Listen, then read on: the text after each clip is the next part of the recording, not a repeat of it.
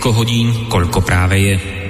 Ak máte na svojich hodinkách viac alebo menej, nie je tu naša vina, pretože my začíname vždy včas.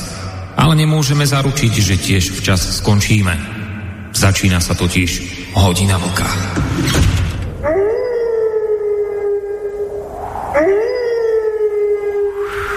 Příjemný páteční večer, vážení posluchači, a ač v tradičním čase, v této době začíná relace, která v tomto čase vždycky začíná. Od mikrofonu vás v tuhle chvíli nevítá Boris Korony, tak jak vždycky obvykle říká, ale vítá vás od mikrofonu Intibot, což značí, že jednou za čas uh, i povinnosti moderátora relací na slobodné vysílači. Způsobí to, že prostě nemůžete být na dvou místech zároveň a je to i ten dnešní případ, takže Boriska tady dnes z hlediska moderátorské pozice neuslyšíte a stejně tak i povinnosti mě naopak příští týden znemožní moderování relace Trikolora, takže jsme udělali takovou gentlemanskou dohodu, že já tedy dnes eh, za něj v úzovkách vezmu eh, moderování této relace a příští týden vás tedy nepřivítám eh, svým tradičním úvodem ve čtvrtečním večeru u relace Trikolora a naopak v tento čas a tuto relaci příští trikoloru příští týden bude moderovat právě Borisek, takže uh,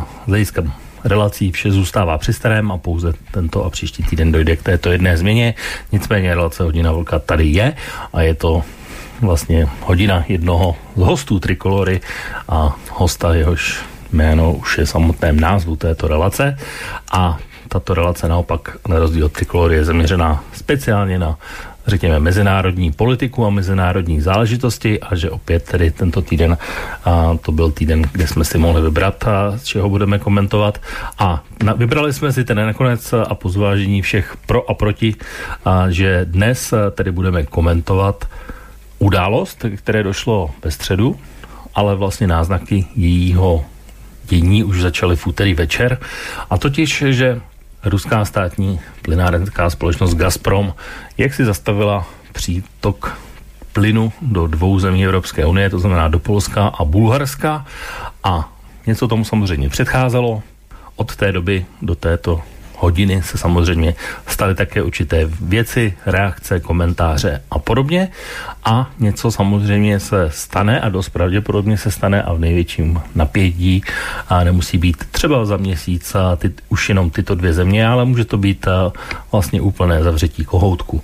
Vy z vás, kteří posloucháte tuto relaci, tak určitě víte, že téma plynu a jeho distribuce je takovým jedním z úplně největších témat vlka to znamená zakladatele a provozovatele portálu KOSA, který se tímhle tématem zabývá. Takže vlastně pro něj, a tak jak to stojí v KOSE a na KOSE v článku, vlastně to nemohlo být asi tak úplně překvapení. Přesto se zdá, že to překvapení svým způsobem je a, a mnozí to vnímají různě, takže o obou těch pohledech se dnes určitě pobavíme. A ono to bylo pikantní z českého pohledu i z toho pohledu, že se tahle událost stala přesně v den, kdy shodou okolností polský prezident Andřej Duda byl na návštěvě České republiky a setkal se například s českým prezidentem Milošem Zemanem a když tedy zmiňuji Miloše Zemana, tak samozřejmě byl na tuto záležitost, protože byl aktuální dotázán a odpověděl na ní následovně.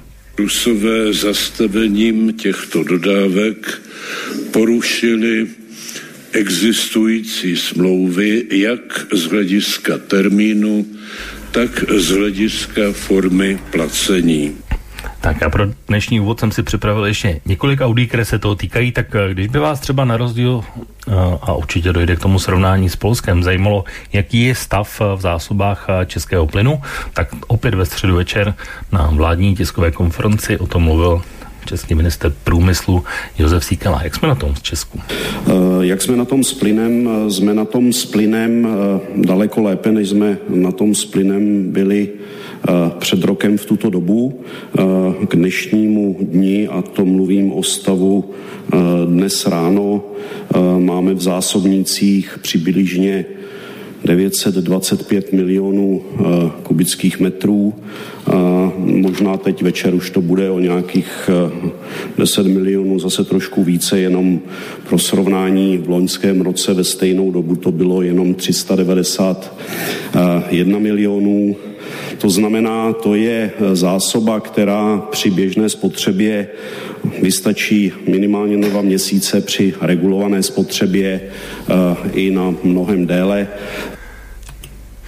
Ono je to vůbec zajímavé, protože Česká republika a se jako jeden ze států, který je závislý na dovozu ruského plynu, jako jeden z nejvíc závislých, tak tenhle týden se objevila jedna věc, která s tím také souvisí, a totiž že Polsko mohlo být jak pro Česko, tak Slovensko už vlastně regulérním obchodním partnerem a mohlo dojít už k napojení obou států. V tom českém případě bohužel tomu nedošlo a nedojde k tomu zjevně ani v nejbližších letech, protože se Babišova vláda vykašlala na projekt realizace plynovodu Stork 2, který jaksi nehodali dokončit, ačkoliv k tomu bylo velmi dobře nakročeno. Tohle si tedy nemyslí nikdo ze současné vládní koalice, ale bývalý premiér a předseda ČSSD Bohuslav Sobotka a s tímto oznámením a s tímto sdělením také vyšel tento týden v rozhovoru.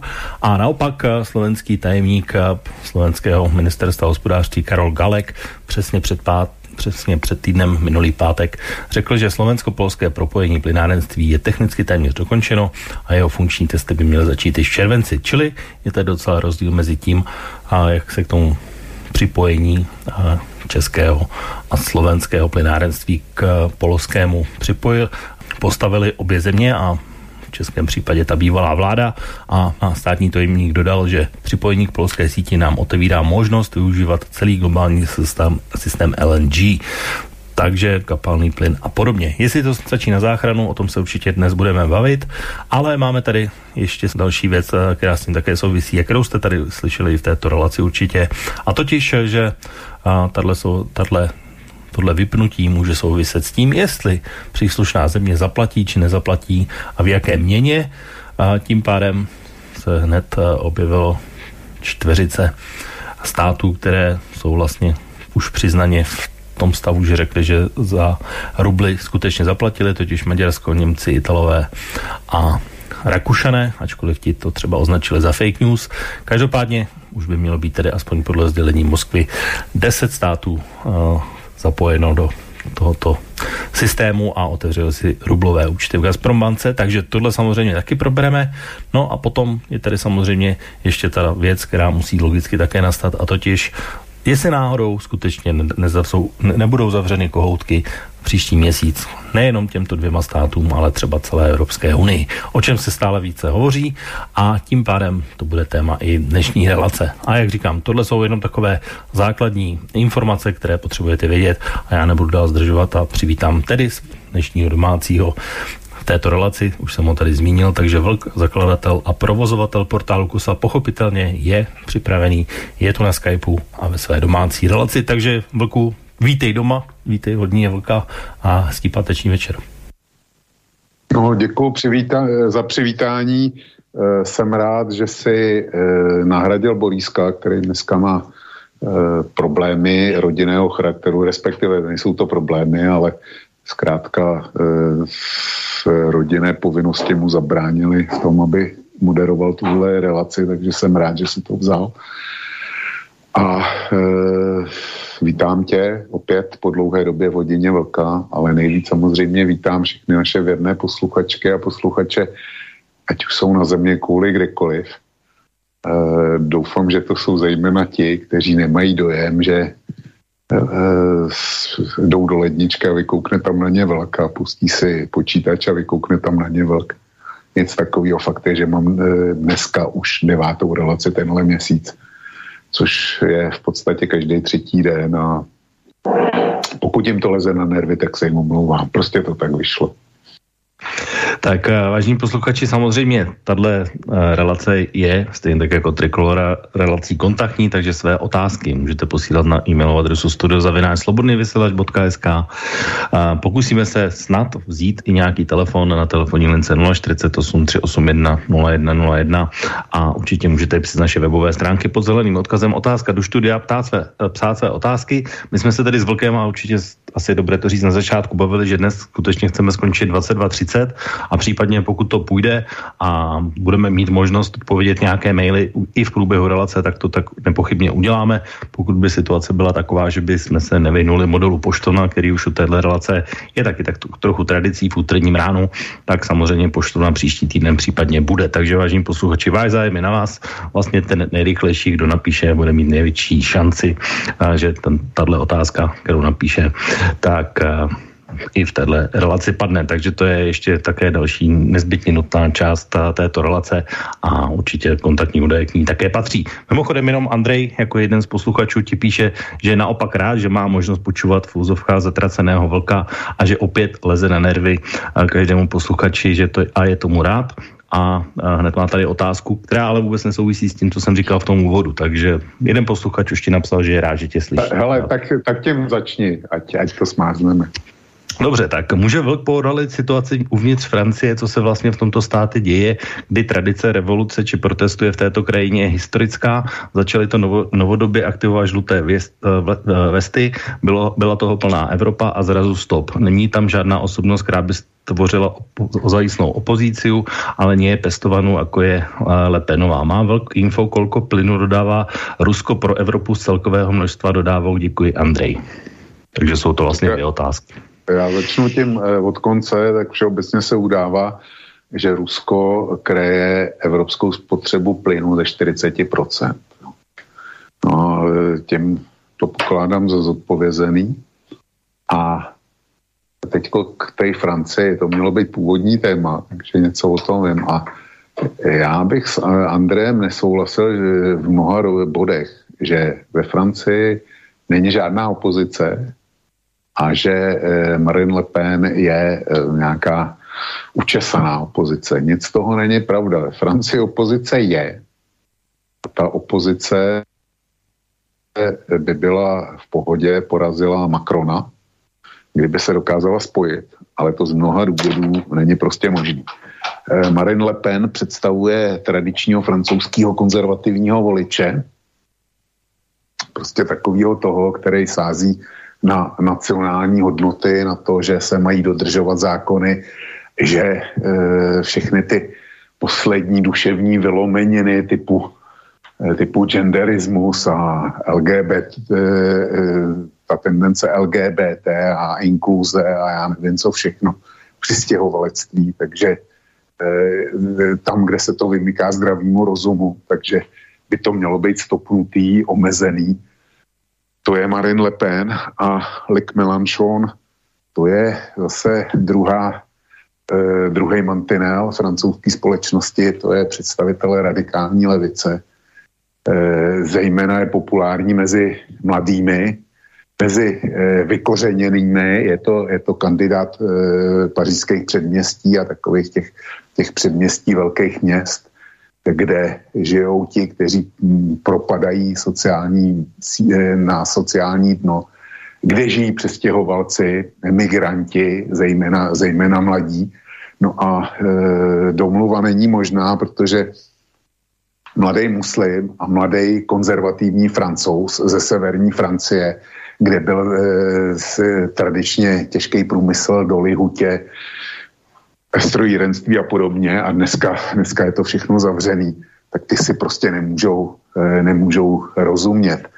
Eh, já jsem zvědavý na to, jak dopadnou parlamentní volby ve Francii a eh, typnul jsem si, už jsem to napsal veřejně, že hnutí Emmanuela Macrona en marche, takže přijde o většinu v parlamentu a pak jsem teda zvědavý, co bude následovat, jestli jestli se mu povede, protože spojení e, s poslanci, eventuálně s poslanci e, Marine Le Pen, e, nepřipadá v úvahu. To si Macron vzhledem jako k imidži nemůže dovolit. Takže jestli to s někým zkusí, pokud tam nebude nějaká malá strana, která by mu dodala chybějící mandáty. Takže bude muset oslovit Milanšona. No a pak jsem teda zvědavý, jak ten na to zareaguje a co z toho bude. Nicméně Macron má před druhým prezidentským obdobím a nepochybně se bude chtít e, zapsat do dějin. Jo. To, je, to je motiv, každého eh, prezidenta, který eh, v prezidentském systému, když tam není možno kandidovat více než dvakrát, tak když má druhý mandát, tak chce dělat, dělat dějinotvorné věci, protože už ví, že do voleb nepůjde a může, může risknout nepopulární kroky.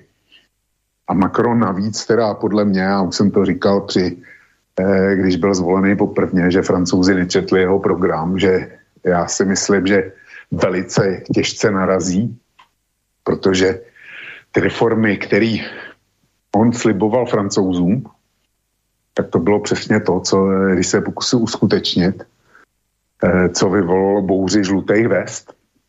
Já jsem tohle předvídal, předvídal dopředu. Nakonec Macron musel ustoupit z těch svých plánů, podstatní většině.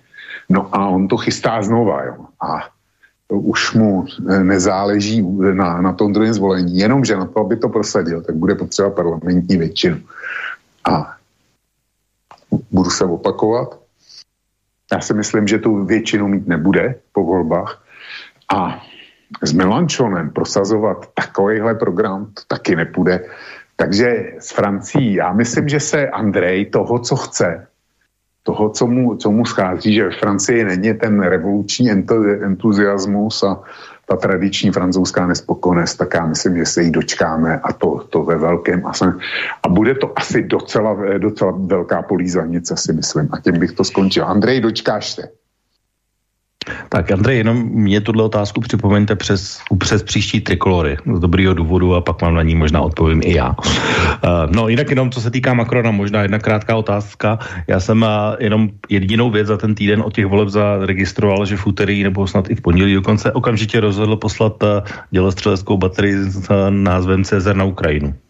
Tak bys to hodnotil. Dělostřelecká baterie s názvem Cezar ale to jsou, to jsou těžký samohybný houfnice ráže 155 mm, kterých česká armáda e, podepsala kontrakt na nákup 50 kousků jako náhrada, náhrada za dělostřelecký systémy DANA, který jsme částečně už odsunuli na Ukrajinu.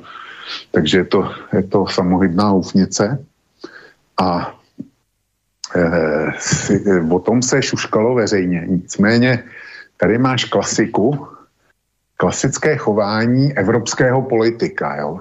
Já to slovo politik e, dávám do úvozovek, respekt, e, spíše sedí termín politikář, který, e, když jsou volby, tak, e, tak něco oznámí, něco si nechá pro sebe.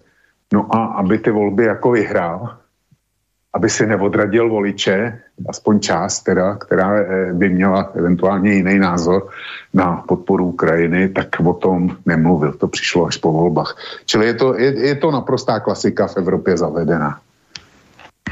Dobrá, tak pojďme se dostat k našemu hlavnímu tématu, což asi odpovědní plynu minimálně v polském a bulharském případě je. Já jsem teda přemýšlel, jak to nějak pojmout a zkusil jsem teda takovou možná překvapivou cestu, ale myslím si, že zajímavou, protože na kose často uh, cituješ uh, server, který se jmenuje All Price, uh, tak uh, vezmu jenom tři zprávy, které jsou jakoby takzvané breaking news uh, na tomhle serveru jenom za posledních pár hodin a určitě k němu budeš mít co komentovat. Takže Gazprom tvrdí, že Polsko nakupuje ruský plyn z Německa, je jedna flash. Druhá flash je, Polsko hrozí zabavením ruských ropovodů. Třetí, embargo Evropské unie na ruskou ropu se blíží. A tím bych asi skončil, první tři věci. A pak vlastně to samozřejmě souvisí s tím s tvojí fleší, kterou si dal na své kose, která je taky u nás mainstreamu, a totiž, že tři vojvodství v Polsku jsou bez uh, plynu. Tak uh, to je vlastně věc, která se týká Polska, ale samozřejmě můžeš to dát do nějakého širšího kontextu, ale tohle je vlastně takové hřiště asi, o kterém bychom se měli bavit. Tak eh, to, ono to je vůbec zajímavý. Eh, byly, byly odpojený dvě země, jak si říkal, Polsko a Bulharsko. A obě dvě jako dělají ramena, že nic, jo. No a Poláci, Poláci říkají, my máme e, terminál LNG, LNG e, ve Svinouští a e, připlou k nám molekuly svobody. My e, zprovozíme takzvaný Baltic Pipe, což je odbočka z norského plynovodu, který vede do Německa a Dánska, tak Poláci si tam vybudovali, vybudovali svojí větev. Mimochodem o té větvi jsem taky psal, tam měla být uvedená do provozu už minulý rok a nějak se to Polákům vymklo, ale letos prej do provozu uvedená bude. No, ale Poláci říkají, že mají z 80% naplněny zásobníky, takže se Polsko nemusí bát. Kde pak asi ten plyn vzali? Kde, když ty, ty molekuly svobody, ty nějak jako zatím nepřiplouvaly ve velkým, ten Baltic Pipe, ten ještě neexistuje, tak kde pak asi vzali ten plyn do, do těch zásobníků. My zcela jednoznačně buď ho dostávali přímo z Ruska, anebo teďko dokupují dál a dokupují ho opravdu z Německa, protože eh, vodní kutinu ten plyn není. A Evropa se hrdě bije v prsa, e, říká, no, my se odstřihneme od, od Ruska, do konce roku to snížíme o, o dvě třetiny, no a ten zbytek, ten, ten jako pořešíme někdy v nějaké historicky krátké době a nahradíme ho vody nuť. Takže já ti něco přečtu, je to, je to All Prizeu a je to tamní diskuze. No a tady jeden ze specialistů na e, trhy s plynem, e, Tom Nolan, tak ten, ten říká, e, US futures na zemní plyn zrostly téměř na 6,5 dolarů za milion britských tepelných jednotek a uzavřeli tak na nejvyšší úrovni od roku 2008. Já mám za to, že dneska už jsou ty futures na eh, o dolar vejš zase. Jo. Eh, protože dodávku posílily obavy z globálních dodávek energie, která vyvolá válka na Ukrajině.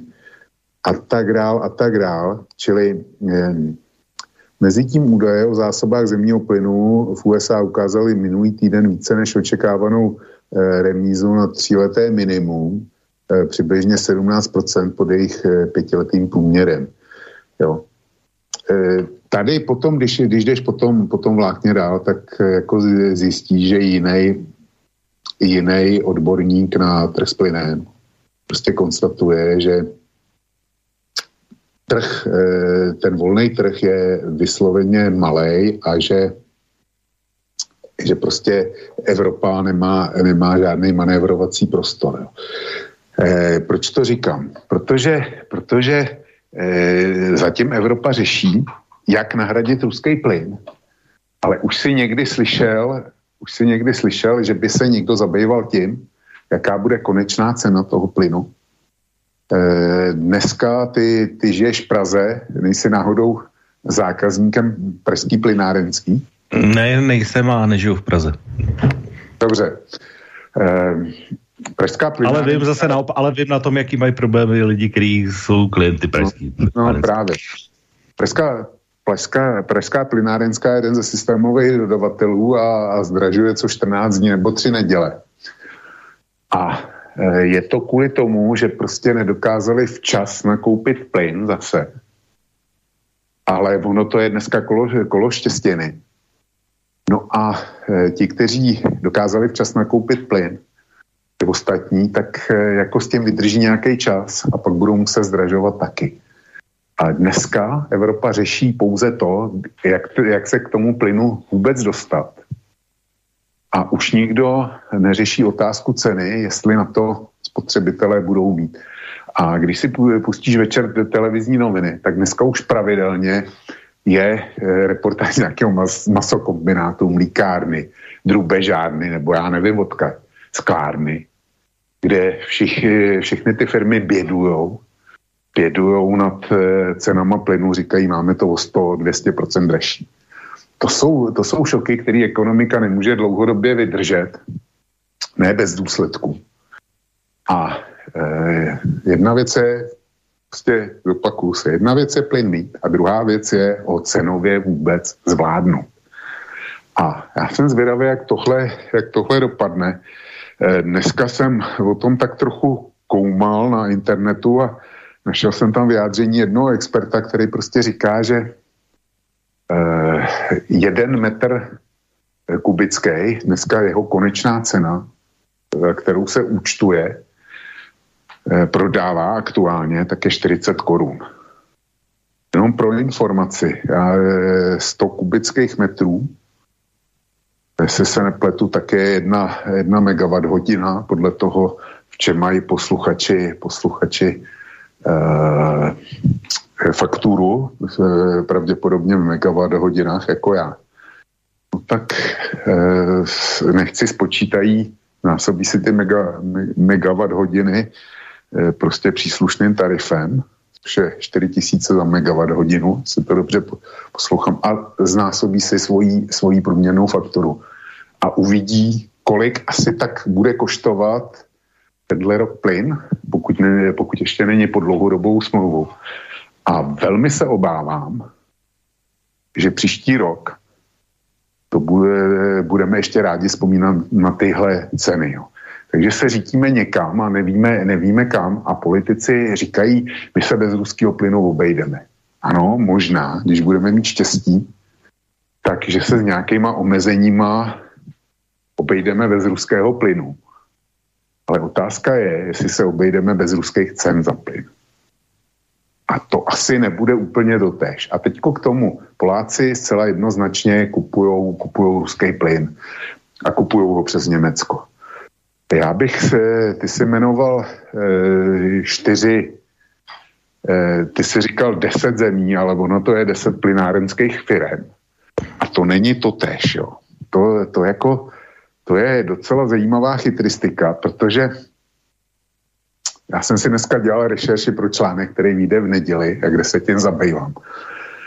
Mezi e, zeměma, které jsou těžce postižený nebo e, který jsou závislí skoro ze 100% nebo ze 100% na ruském plynu, tak tam patří zcela jednoznačně Finsko. A já jsem věděl o grafice, kterou vydal před časem Reflex, e, kde Eh, bylo zobrazeno, jak dlouho by jednotlivé země vydržely, kdyby Rusové totálně odpojili plyn. A jediná eh, země Evropské unie, která by, která by prostě měla okamžitý problémy, tak je Finsko. Všechny ostatní by to nějak vydrželi. Víc než měsíc. Finsko ne. Kdyby to bylo, kdyby to trvalo jeden rok, tak s výjimkou Francie, Španělska, Velké Británie a Norska samozřejmě, možná Holandska, Dánska, tak eh, by eh, měli těžký problémy úplně všichni.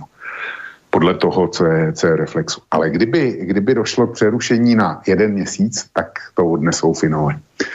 A vedle toho, se, proč jsem potom začal pátrat? No, protože eh, finská ministrině pro evropské záležitosti se nechala slyšet, že Finsko v žádném případě nebude akceptovat ten Putinov výnos a, a prostě Rusku za plyn v rublech platit nebude. To mi, nedávalo, eh, to mi nedávalo smysl, takže jsem se začal zajímat dál. No a vzpomněl jsem si, že jsme s mým synem eh, onehdá debatovali o tom, eh, o kapitálovém trhu a jako zkoumali, kam eventuálně umístit těch pár drobných, co máme, no a syn přišel s tím, že zajímavý je německý Uniper. To je velký obchodník, velký obchodník eh, v, s energiema všeho druhu v Německu. ne největší, tak jeden, jeden z největších. No a no, to vidíš. Takže tak je víš. A e, já z něj vypadlo ze syna, ale tam to bude zajímavý, protože tam do toho vstoupili a ovládli to Finové. Já jsem si to pamatoval. Takže jsem dneska najel nejdřív na Uniper a na jeho oficiální webovky a e, podíval jsem se na akcionářskou strukturu. No a zjistil jsem, že e, skutečně naprosto většinovým majitelem e, Uniperu německého je firma Futurum, což je finská firma. Tak jsem se ještě podíval na firmu Futurum, eh, jak tam vypadá složení akcionářů. No a kdo by zřekl, že je naprosto rozhodujícím akcionářem? To vůbec netuším, no nevím. No z kontextu tě, tě mělo jako napadnout, že to bude zřejmě finský stát. On doopravdy, finský stát tam drží eh, bezmála 51% eh, v té firmě Futurum. A eh, firma Futurum, by, aby řeč nestála, tak firma Futurum je čtvrtý největší výrobce elektrické energie v Evropě a Rusku. Tím se chlubí na svých oficiálních stránkách. Firma Futurum je taky řádově asi třetí největší provozovatel podzemních zásobníků plynu. Jo? Ale především důležitý je to, že e, tu firmu ovládá finský stát a tahle firma z 75% ovládá Uniper, které je rozu, jedním z rozhodujících dodavatelů plynu pro Německo a e, Českou republiku. No. no a Uniper je jedním z těch deseti obchodníků, kteří, eh, kteří oznámili, že budou, to oznámili veřejně na rozdíl od ENI a, a e, rakouského EMV, tak Uniper to e, oznámil veřejně, že prostě Rusku zaplatí v rublech. E, takže, když to domyslíš, tak finská vláda může dělat ramena, že ona Rusům platit v rublech nebude. Proč by, eh, proč by to neudělala? Ona opravdu platit v rublech nebude. Nebude platit ani jí vlastněná společnost. Ale vnučka finské vlády v Německu, ten zmíněný Uniper, tak Rusům v rublech platit bude. Čili nejenom, že Uniper bude zásobovat Německo a Českou republiku a pravděpodobně taky Polsko e, s ruským plynem, ale bude zásobovat samozřejmě i Finsko a e, Finové se můžou být v prsa a říkat, a my jsme těm Rusům neup, neustoupili a e, prostě dělat, dělat ramena, že jsou, že jsou pevní a zásadoví. Jo. Takže, takže to je záležitost e, Finska, Polska, Německa. No a e, když se podíváš, čili Poláci nebudou platit, ale oni si to dovezou. Je to, je to jako u nafty, to je úplně, úplně e, Eh, identický proces, protože dneska velký téma je takzvaná lotyšská směs. Existuje jeden, jeden eh, z lotyšských eh, přístavů, kam proudí ruská ropa, i když Balti žádnou neberou, ale tam prostě, tam prostě ruská ropa proudí. Tam přijede tanker, a ten, eh, ten už nějakou ropu má a dobere tam něco tý ruský a vznikne z toho směs a to už embargovaný není, protože, protože zkrátka to není ruská ropa, to, to, je, to je prostě nějaký směs, ta směs. A s tím plynem to bude nemlich, nemlich to samýho. Podobný hrádky hraje Bulharsko, tam je navíc v Bulharsku těžký rozkol mezi, mezi prezidentem Eh, a vládou. Vláda ta jede na evropské vlně, eh, na té sankční, tak jako všichni. Opět se bije v prsa, že Rusům nezaplatí, no tak Rusové, Rusové stoply, stoply dodávky e, plynu pro Bulharsko přímo. No a Bulhaři říkají, my to vydržíme, jenomže Bulhaři žádný plyn nemají. A Bulhaři, e, když se začneš o to zajímat, tak zjistí, že Bulhaři eh, říkají, my sázíme na to, že dokončíme propojování naší plynárenské soustavy s Řeckem. No a e, kde pak asi Řecko ten plyn vezme? Já e, bych se docela vsadil, že e, Řekové využijou e, Turky Streamu nebo Blue Streamu, to je úplně jedno, těch dvou plynovodů, které jdou z Ruska, z Ruska do Turecka napojí se na to a Bulhaři taky nebudou platit eh, Rusům v rublech, ale budou, eh, budou svou tvrdou měnu s patřičnou přirážkou eh, posílat Turkům jo? a Řekům. Tak takhle, takhle my to vedeme a takhle jsou zatím obcházeny ty sankce. Ale jestli, jestli to bude stačit na, to, na náhradu ruského plynu, nevíme a už vůbec netušíme, nakolik nás to všechny přijde. Jo to bude, eh, to bude taková raketa na, fa, na fakturách, že eh, se nám, tak říkat, protočí panenky.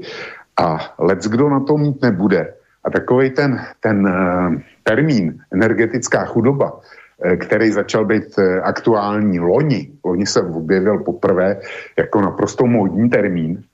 No a ona to dneska bude, bude pravda. Podle toho, co se píše, tak minimálně v České republice to hrozí jedné třetině domácností. Takže no, já teda... vypadá situace. Jo, já určitě se na, na to dozeptám, jenom uh, jedna taková vsuvka, totiž na aktuálně se dneska byla, nebo je ještě pořád docela taky zajímavá statistika ohledně plynu, různé toky a podobně, mapky a tak.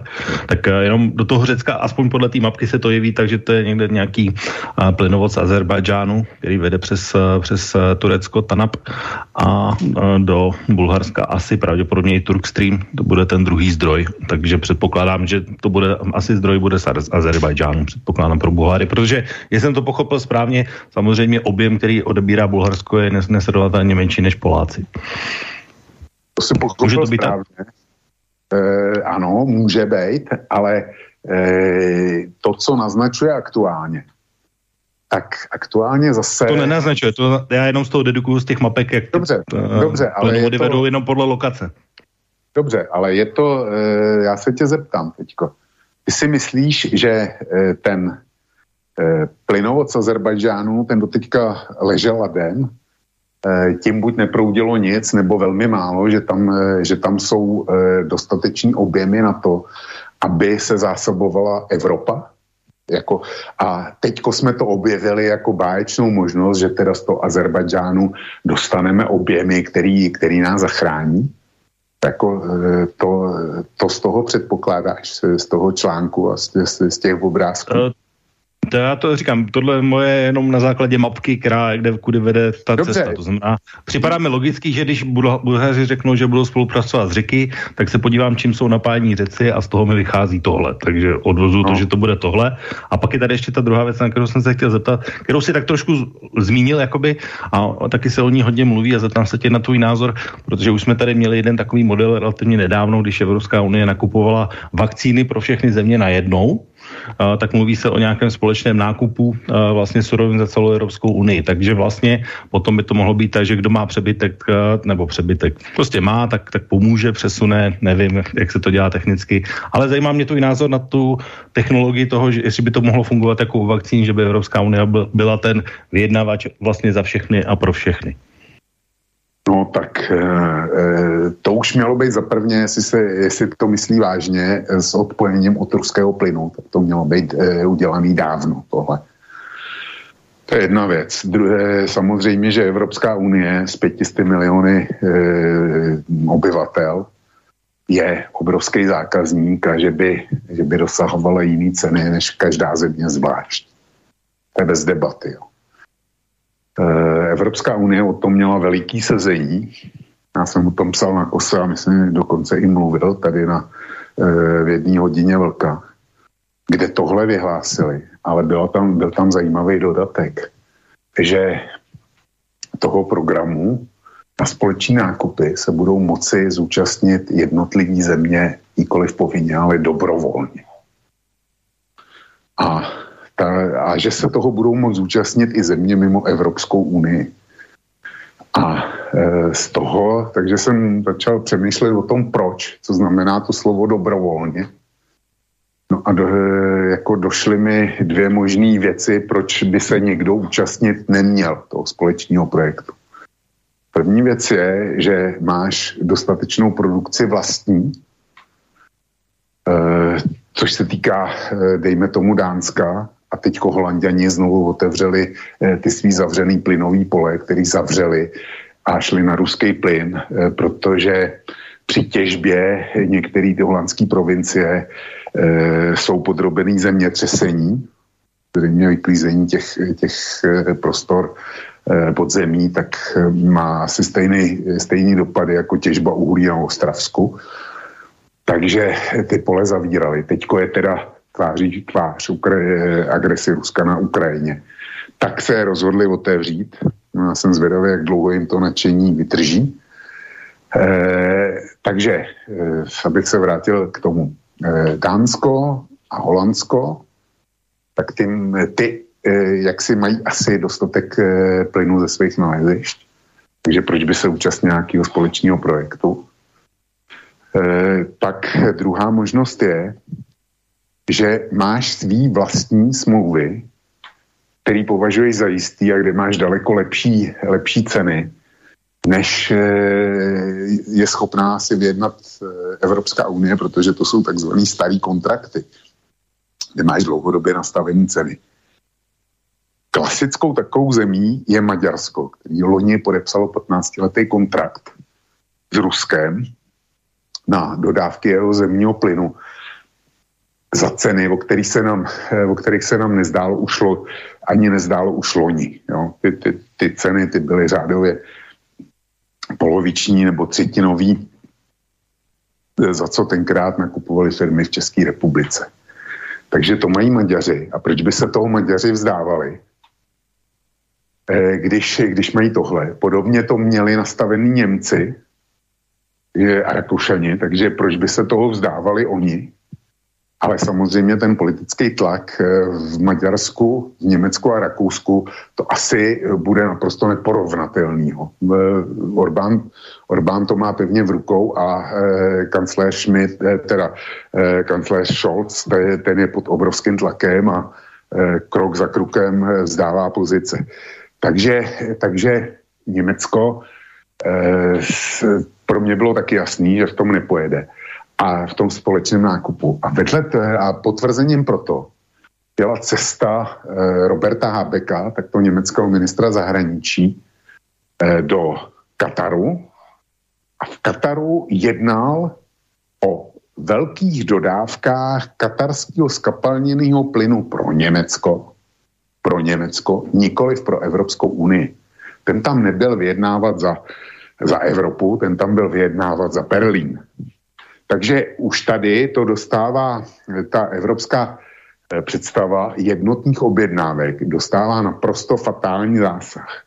Další, kdo jí dal fatální zásah, je, e, jsou Italové, kde e, Draghi byl vyjednávat o nákupech plynu v Africe. Jednal jednak v Libii, jednal v Alžírském, jednal v Kongu, Kongu, představ si to, a jednal v Nigérii. Eh, Kongo to nemá vůbec žádnou infrastrukturu nebo naprosto mizivou a Nigérie eh, má velmi omezenou infrastrukturu. A mluví se tam o tom, že by byl postavený velký trans, transsaharský plynovod z Nigérie, to je, to je prostě napříč celou Afrikou, eh, tak, aby se to napojilo na alžírský plynovody. Jo. A to, to vyžaduje jednak, já nevím, 35 miliard dolarů nebo eur, prostě nějaká takováhle suma. A hlavně je to dlouhý 4000 kilometrů a někdo by to musel vybudovat. Takže to taky nebude zítra. Ale Italové dělají, e, Italové tam taky byli vyjednávat. A byli tam vyjednávat za sebe, nikoli za Evropskou unii. Jo. Tak takhle to, takhle to vypadá. E, Francouzi, ty jsou napojeni Alžířany, na jejich, na jejich plynový pole, tak jak budou asi vypadat ty společní nákupy, jestliže Německo bude absentovat, nebo aspoň částečně, jestliže Italové budou absentovat, nebo částečně, jestli Francouzi budou absentovat, nebo aspoň částečně, tak vypadnou tři největší odběratele. Takže najednou z toho, z toho velkého bloku 500 milionů obyvatel těch zbyde kolik? 250? A to už je úplně, úplně jiná vyjednávací síla. Notabene určitě si zaregistroval, že česká delegace vyjednávala v Ománu, no, taky o e, možnostech dodávek. No. E, prostě če, česká delegace jede do Ománu, který není zmiňovaný ani jako velký ropný producent, ani jako velký plynový e, producent. A my jsme přesvědčováni o tom, že teda ten Omán je vlastně ten zdroj, který by mohl zachránit Českou, Českou republiku. Čili ať do toho píchneš, eh, z jakého chceš konce, tak eh, najednou vždycky narazíš na nějakou velkou díru, jo, která není pokrytá. A když eh, si dále jako eh, von der Leyenová, eh, jak si přišle, to je její řeč.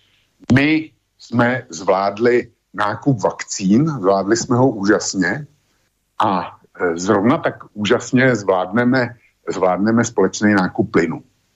No já si matně pamatuju na to, jak v začátcích, kdy eh, byla zázračná oxfordská vakcína od firmy AstraZeneca, a všichni se mohli zenčit, jak je to, jak je to úžasný, než se ukázalo, že, že to má eh, smrtící dopady používání téhle vakcíny. A že to tak úžasný doopravdy není, jak je nám předkládáno, tak si vzpomeň na ty tahanice, které byly okolo smlouvy Evropské unie s AstraZenekou a okolo smlouvy, kterou uzavřeli Britové ze stejnou AstraZeneca. A přestože Evropa financovala velkýma penězma vývoj té vakcíny, tak Britové, Britové eh, dostávali přednostně dodávky od AstraZeneca, protože Britové měli zkrátka lepší smlouvu, eh, lépe propracovanou smlouvu než Evropská unie. Takže těmhle lidem z Evropské unie, který takhle zoufale selhali, když, když šlo o vakcíny, nemluvím teď o kvalitě té vakcíny, to je, to je na dalších pár facek, jo. Ale, ale eh, když, se, když si vzpomenu na to, jak zoufale selhali, tak zásadní věci, jako, jako je zasmluvnění vůbec těch dodávek a nadspali do toho skoro, do vývoje skoro miliardu eur, jestli se dobře pamatuju, a, nedostala, a dostávala to Británie přednostně tenkrát. No tak co od těch lidí asi tak můžeš čekat, až eh, v, dodáv, v dodávkách plynu, eh, kdy proti sobě nemáš firmu, která je um, nastavená na evropské zvyklosti, ale budeš mít proti sobě tamhle Araby, budeš mít proti sobě spojený státy, který, který dodávají vždycky jenom tomu, kdo jim zaplatí víc a je jim úplně jedno, jestli to je takzvaný spojenec z Evropy, nebo jestli to je eh, nepřítel Čína, nebo prostě kdokoliv. Tak eh, když někdo zaplatí víc než ten druhý, tak jsou lodi, eh, který plujou jedním směrem, tak jsou okamžitě otočený a přesměrovaný tomu, kdo zaplatil momentálně víc. Jo. Takže tohle, tohle je vydáváno za za eh, vrchol eh, naší snahy odpoutat se od ruského plynu. Pro boha, my jsme vytvořili globální ekonomiku, eh, kdy se vyrábí tam, kde je to nejvýhodnější, kdy se zdroje berou tam, kde je to nejvýhodnější. A my teďko tu globalizaci zcela popřeme a budeme, eh, budeme brát tam, kde to bude nej, nej, eh, jako nejdražší. Jenom proto, že jsme si zakázali je brát od někud. Eh, Evropa říká, my se musíme osvobodit od energetické závislosti na Rusku.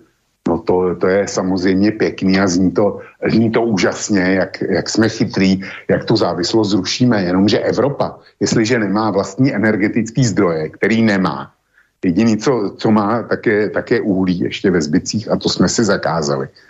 Tak Evropa nemá energetický zdroje, což znamená, že Evropa vždycky bude v energiích závislá na někom. A samozřejmě, že by teď přišla, přišla odpověď, no jo, ale my budeme závislí na našich přátelích. Já, já se ptám, jestli jsou, jestli jsou Spojené státy naši přátelé, a teď to nemyslím politicky, eh, nech mě nekamenují eventuální služební ucha nebo, nebo eh, kontrolní stanoviště denníku N. Oprostme se od politiky. Jsou evropské dokumenty, které říkají, Evropa se musí sjednotit, aby byla schopná čelit konkurenci eh, Číny a Spojených států chytřejší nebo ty, ty který mají větší rozhled, dodávají Indie. No. Prostě Evropa se svou ekonomikou e, žádný stát, ani Německo, nejsou natolik, e, není natolik silný, aby obstáli v konkurenci Číny, Spojených států a Indie. Není prostě. E, 80 nebo 90 milionů e, nemůže konkurovat miliardě a půl miliardě nebo 350 milionů. To prostě dneska nejde už, jo globálně jim konkurovat. Zejména když, eh, když eh, nemáš vlastní surovinový zdroje a Evropa je nemá. Takže Evropa eh, sama vytvořila jednotný trh, aby mohla konkurovat Spojeným státům a Číně. A teďko neudělá nic jiného, než že z ruské závislosti. Takzvaný ruský závislosti. Rusko není, není ekonomický soupeř tak předá svoji energetiku do závislosti ke svému globálnímu konkurentovi. Jenom proto, že tam je politický souznění. E, my jsme z, prostě o tom, jak bude směřovaná politika, rozhoduje spokojenost lidí především. To je, to je jedno kritérium. A potom taky e, vedle toho především ekonomická situace. Jestli se začne hroutit ekonomika, tak lidem začnou e, a klesat jim životní, životní úroveň, a to velmi, tak lidi budou nespokojení a nějaká Ukrajina jim bude ukradená. Doslova ukradená do písmene. Prostě e, lidi soudí podle, podle své peněženky. Vždycky to tak bylo a vždycky to tak bude. Takže my budeme vždycky na někom energeticky závislí. A buď budeme, eh, a ta závislost z toho, že jsme závislí na Rusku, tak bude předaná do Spojených států a bude předaná Arabům. No tak to je, to je teda, eh, pro mě to je mix, hm, já to jinak nazvat nemůžu. No, já musím se zeptat, protože jsme, řekněme, Československé rádio a kdyby se dneska otevřela česká média, tak se vlastně nemluví prakticky téměř o ničem jiném. A to já teda nevím, jestli tom dlouhém seriálu Plyna, to si se tomu někdy, někdy věnoval, tak jenom prosím o nějakou rekapitulaci. A totiž uh, to je ten, uh, ta věc, s kterou jsem tady začal vlastně v tom svém úvodu a začal to vlastně Bohuslav Sobotka a dnes se o tom mluví jako velmi běžně. To znamená, že vláda Andreje Babiše a Havlíčka uh, se vykašla na to propojení s Polskem, které by nám sice nevyřešilo to, to, o čem si teď mluvil, ani zdaleka ze 100%, odborníci říkají nějakých 30, ale přesto bychom neměli 100% závislost, jako máme teď. A to je ten eh, projekt Plynovodu Store, který se teď nějakým způsobem horko těžko možná v horizontu nějakých let eh, podaří eh, vyřešit. Jsi o tom psal někdy? Ne, o tomhle jsem, o tomhle jsem vůbec nepsal a necítil jsem, necítil jsem potřebu, protože já nevím, jak velkou, velkou kapacitu má ten, má ten polský terminál ve Svinouští, jo. Eh, od, odkud berou LNG. Nevím, kdybych věděl, tak by mi to stejně moc nepomohlo, protože nevím, kolik z té kapacity, kterou má k dispozici, eh, si pro sebe vyblokovali už, tě, už teďko Poláci. Protože ty se chtějí odstřihnout od ruského plynu. Také nikdo neví, jestli tam je nějaká volná kapacita. No a další plyn, který by tam mohl přijít, je ten, je ten z Norska, eh, přes ten Baltic Pipe, ale tam velmi pochybuju, že by nám Poláci něco prodali. Protože ty budou, eh, ty norský zdroje, ty mají konečnou kapacitu. A já jsem četl nedávno vyjádření norský státní plynárenské společnosti, které, která ty zdroje provozuje. Tak ty tvrdili, že otevřou další pole ale ty pole e, konstatovali, nahradí pouze výpadky e, nebo úbytky kapacity, těžební kapacity z těch polí, které jsou těžené v současnosti. Takže na, nevěřím, že Norsko má, nějaký obrovský volný e, kapacity na prodej plynu. A e, nevěřím, že to, co si dojednalo Polsko, takže bude ochotný pustit do České republiky nebo na Slovensko. A jestli ano, takže to budou nějaký e, významné e, dodávky. A jestli ano, tak to bude za úplně jiný ceny, než to nakupili Poláci. A jestli chceš vědět, e, nebo názorně vidět, jak to funguje, tak předpokládám, že si četl ten článek, který jsem vydal o tom, jak nás v České republice a na Slovensku doslova rvou na nás kůži No, to jsme se bavili v trikoloře ohledně nafty a tak cen. Pols, polský Orlen, polský Orlen a maďarský MOL. Polský Orlen koupil uh, od české vlády obě velké rafinérie, to znamená Kralupy a uh, Litvínov. No a maďarský MOL ten koupil Slovnaft. A v, vzhledem k tomu, že Rusové dneska uh, mají potíže prodat ropu, svou ropu, protože kteří říkají, že je prostě fuj a že zdali se, zdali se svých kontraktů, tak to nabízeli ze slevou a ta sleva byla až 35 dolarů na barel. No a toho samozřejmě Poláci podle dostupných údajů i Maďaři využili.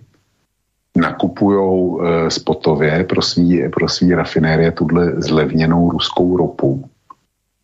No a e, to, co z toho udělají, znamená benzín a naft, motorovou naftu a e, topný oleje a všechno další, tak samozřejmě prodávají za světové ceny. Prodávají to prostřednictvím svých pump e, v Čechách a na Slovensku. A proč by to nedělali, když e, ty firmy, e, MOL je tuším státní a Orlen je polostátní, tak proč by to nedělali, když jejich vlády v zemích jejich původu je přinutili prodávat za e, zastropované ceny. Jo. Takže tam nemůžou realizovat e, ten zisk, který by mohli, e, mohli mít. Tak e, to s větším gustem, jak si ty obrovské marže dneska, který mají, tak realizují v České republice a Slovensku to je, to je úžasný příklad té evropské solidarity. A stejně to bude s plynem. Když někdo bude mít nějaký volný a bude to prodávat svým sousedům, no tak si na nich namaže kapsu. Jo. To, tohle, ta situace s cenama benzínu a s cenama e, motorové nafty, ta by nás měla varovat Eh, před tím, jak funguje ta, ta slavná evropská solidarita. Každý natáhne toho druhého, když jenom trochu může. S výjimkou České republiky. Tak, ještě mám jednu pikošku, takovou, která by se zdala vzít po ose sever-jih.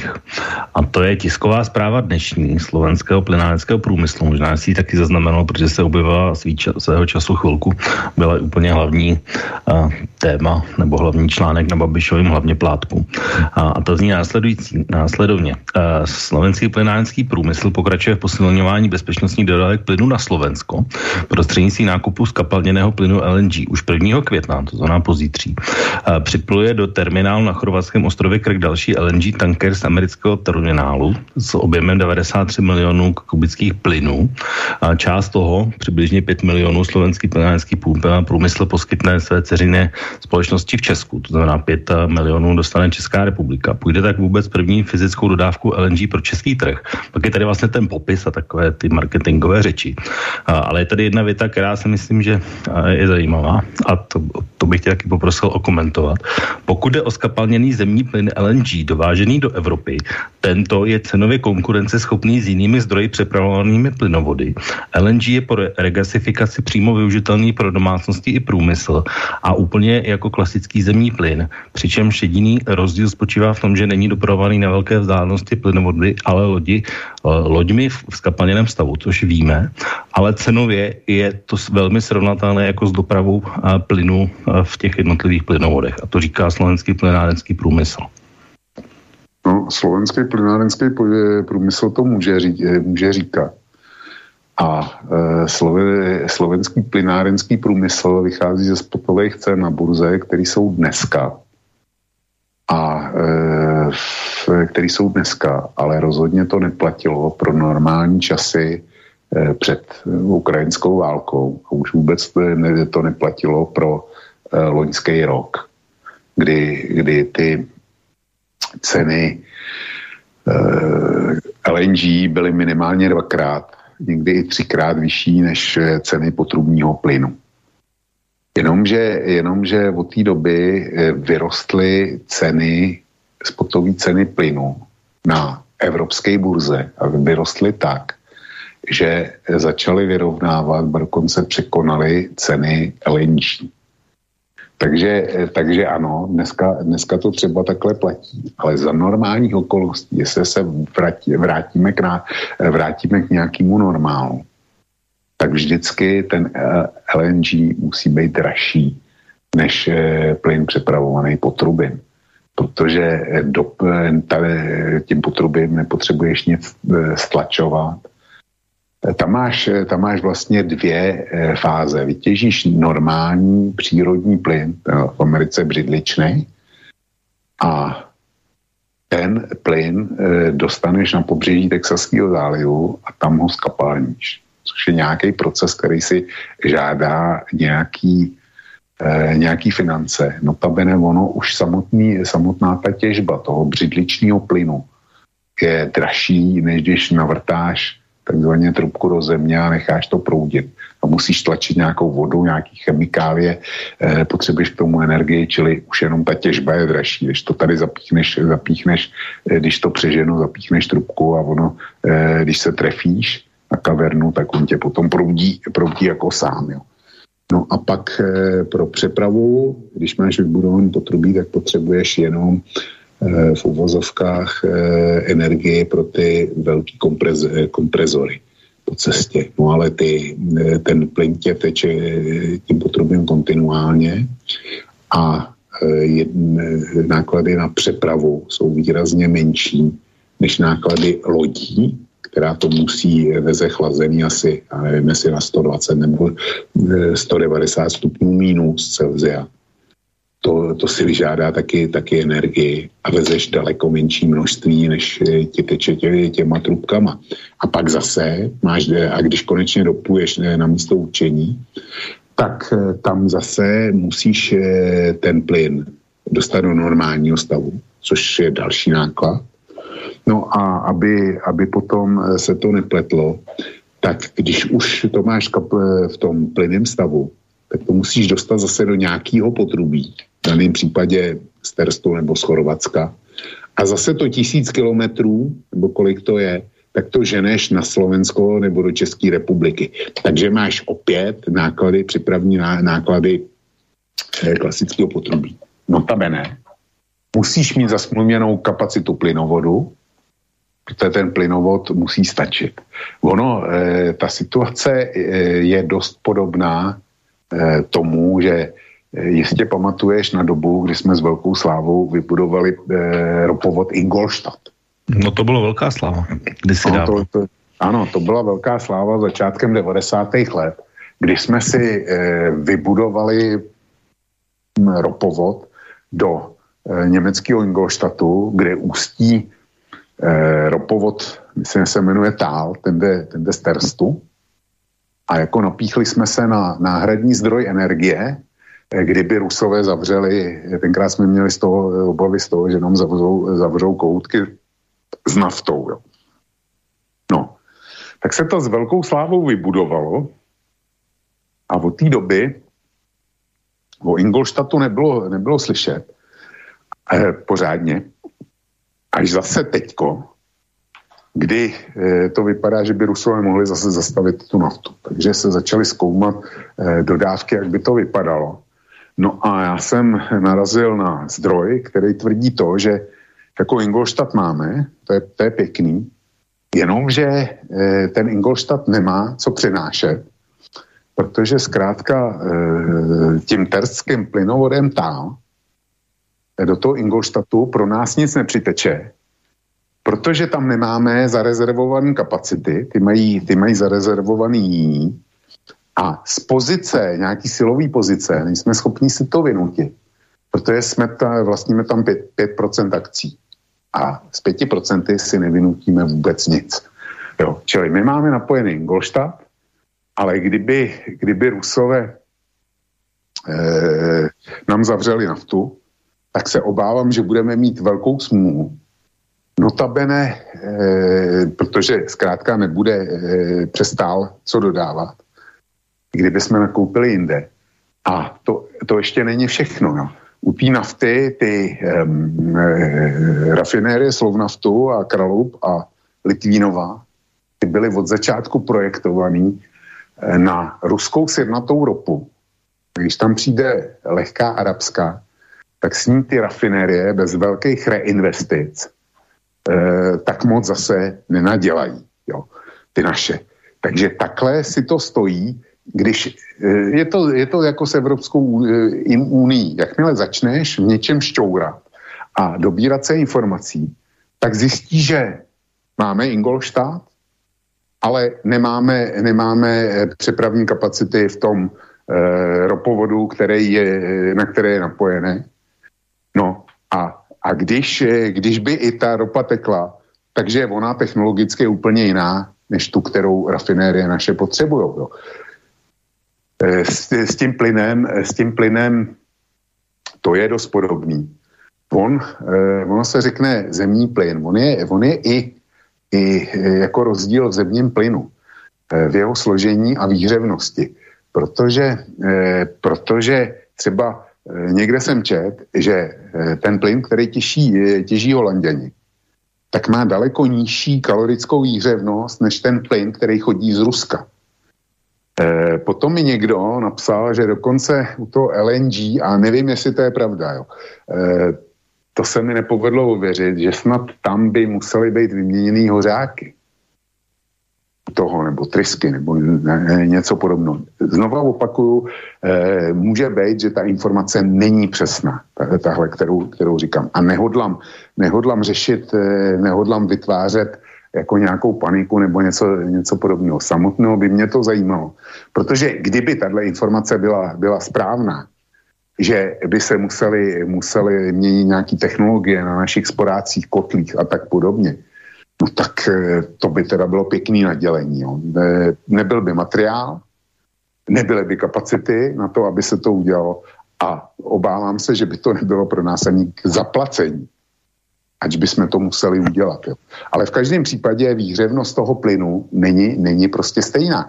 Takže najednou můžeš zjistit, že buď toho eh, LNG na e, tvoji potřebu, aby si si uvařil nebo zatopil, tak můžeš spotřebovávat mí než toho ruského, což by bylo dobře. A nebo taky ho můžeš spotřebovat víc a to by byl průšvih. Jo. Takže eh, takhle si to stojí. Je. Já musím ještě teda, než se dostaneme k mému posluchačům, protože čas letí opravdu neuvěřitelně, a, tak a musíme ale držet to, co jsme řekli v úvodu. Tak ještě se musím dostat logicky k Německu, protože to je i pro nás velmi zásadní a, země v tomhle případě. A já se vlastně to schrnu do jednoduché otázky. Když byli vypnuti Poláci a když byli vypnuti Bulhaři, tak a, asi se logická otázka by se mohl někdo zeptat, a nehrozí to vypnutí i nám? A já když teda zůstanu u Německa, tak e, je tady samozřejmě na to i otázka od posluchače, ale já to ještě trošku rozšířím, protože minulá hodina vlka začala tím, že Borísek e, vlastně se tady bavil o Olofa, Olofu Šolcovi, že to je vlastně takový ten poslední člověk, který to nějakým způsobem tmelí. A, ty si říkal, příští týden bude nějaké jednání v Bundestagu. A bylo samozřejmě 586 z zhruba 700 poslanců schválilo drtivou většinou podporu poslání těžkých zbraní na Ukrajinu Ukrajinu. A ještě den předtím, než bylo odpovědně Poláci, tak uh, oni uzavřeli polsko-německá smlouva, která by vlastně podle ministra hospodářství um, uh, dokonce Němce uh, zbavila dovozu ropy do Německa okamžitě, že to údajně má být možné. No ale zároveň Moskva říká, že vlastně odpojení nebudou jenom ti, kteří nejenom, že neplatí v rublech, ale jsou zas, vlastně nepřátelští na, na, na, na ladění oproti Rusku, tudíž může se celkem jednoznačně stát, že objem, který má Česká republika, který k nám putuje přes Německo, že oni budou prostě Němci zkráceni a tím pádem Česko bude na suchu. Petr Fiala dnes tak jako asi čekáš, řekl, že zatím žádné takové signály vypnutí nemáme, ale Vlk obává se, anebo může tato situace nastat, anebo jak ty to vidíš vlastně s tím, že vlastně tato kritéria splňují i Němci. Takhle e, Němci samozřejmě ty kritéria splňují. Já jsem dneska zachytil jinou zprávu, drobnou, která popisuje, co se děje. E, mezi těmi odběrateli, kteří zaplatili, zaplatili e, Rusku v rublech, tak je i bývalá dceřina e, firma Gazpromu e, v Německu, a Rusové jí platbu odmítli a sdělili, že eh, už eh, týhle bejvalý dcerce Gazpromu nedodají ani kubík. Na tohle se tě že... jenom omlouvám se, jenom na tohle si ptá posluchač Monsignor, co si o tom myslíš a proč to nepřijali, takže hned po tím můžeš odpovědět. No, tak eh, nepřijali to z velice jednoduchého důvodu, protože ta firma, eh, ta dcerka Gazpromu, tak byla, tak byla eh, Němci vyvlastněna. Prostě Němci bez zbytku vyvlastnili. Tudíž Rusko samozřejmě na to, na to bude reagovat eh, docela jednoduchým způsobem. Jestli jste mi to ukradli, firmu, tak e, pro mě jako obchodní partner naprosto skončil. Je to přirozená reakce a přesně takhle by jednal každý, každý z nás. Čili Německo dneska e, naprosto jasně jedná jako nepřátelský stát vůči, vůči Ruské federaci a všichni to vědí. Nicméně Německo bude ten poslední, který ho Rusové eventuálně odpojí. A udělají to jenom tehdy, když budou nezbytně muset protože eh, Rusové vědí, že nastane den D plus jedna, kterým já označuji eh, okamžik, kdy skončí válka na Ukrajině a kdy se bude muset něco stát, ono se to nestane eh, v tom dni, bude to hrozně dlouhý proces, ale kdy nastane nějaký takzvaný návrat k normálu. Jo. Bude trvat 20 let, nebo možná ještě víc ale eh, bude prostě den D plus jedna, kdy už po sobě eh, nebudeme vrhat sankce, kdy naopak eh, let kdo bude hledat cestu, jak si začít zase vyhovět, protože jsem o tom pevně přesvědčený. Bez Ruska a jeho zásob nerostných surovin globální svět nemůže dlouhodobě fungovat. Tím jsem si jistý. A Německo, eh, Rusko má k Německu speciální vazby a zrovna tak Němci. Němec, německý průmyslníci, kdyby to měli řídit, tak ty by si počínali úplně jinak. Jo, než spolková vláda, která je v nějakém politickém tlaku a nemá na výběr.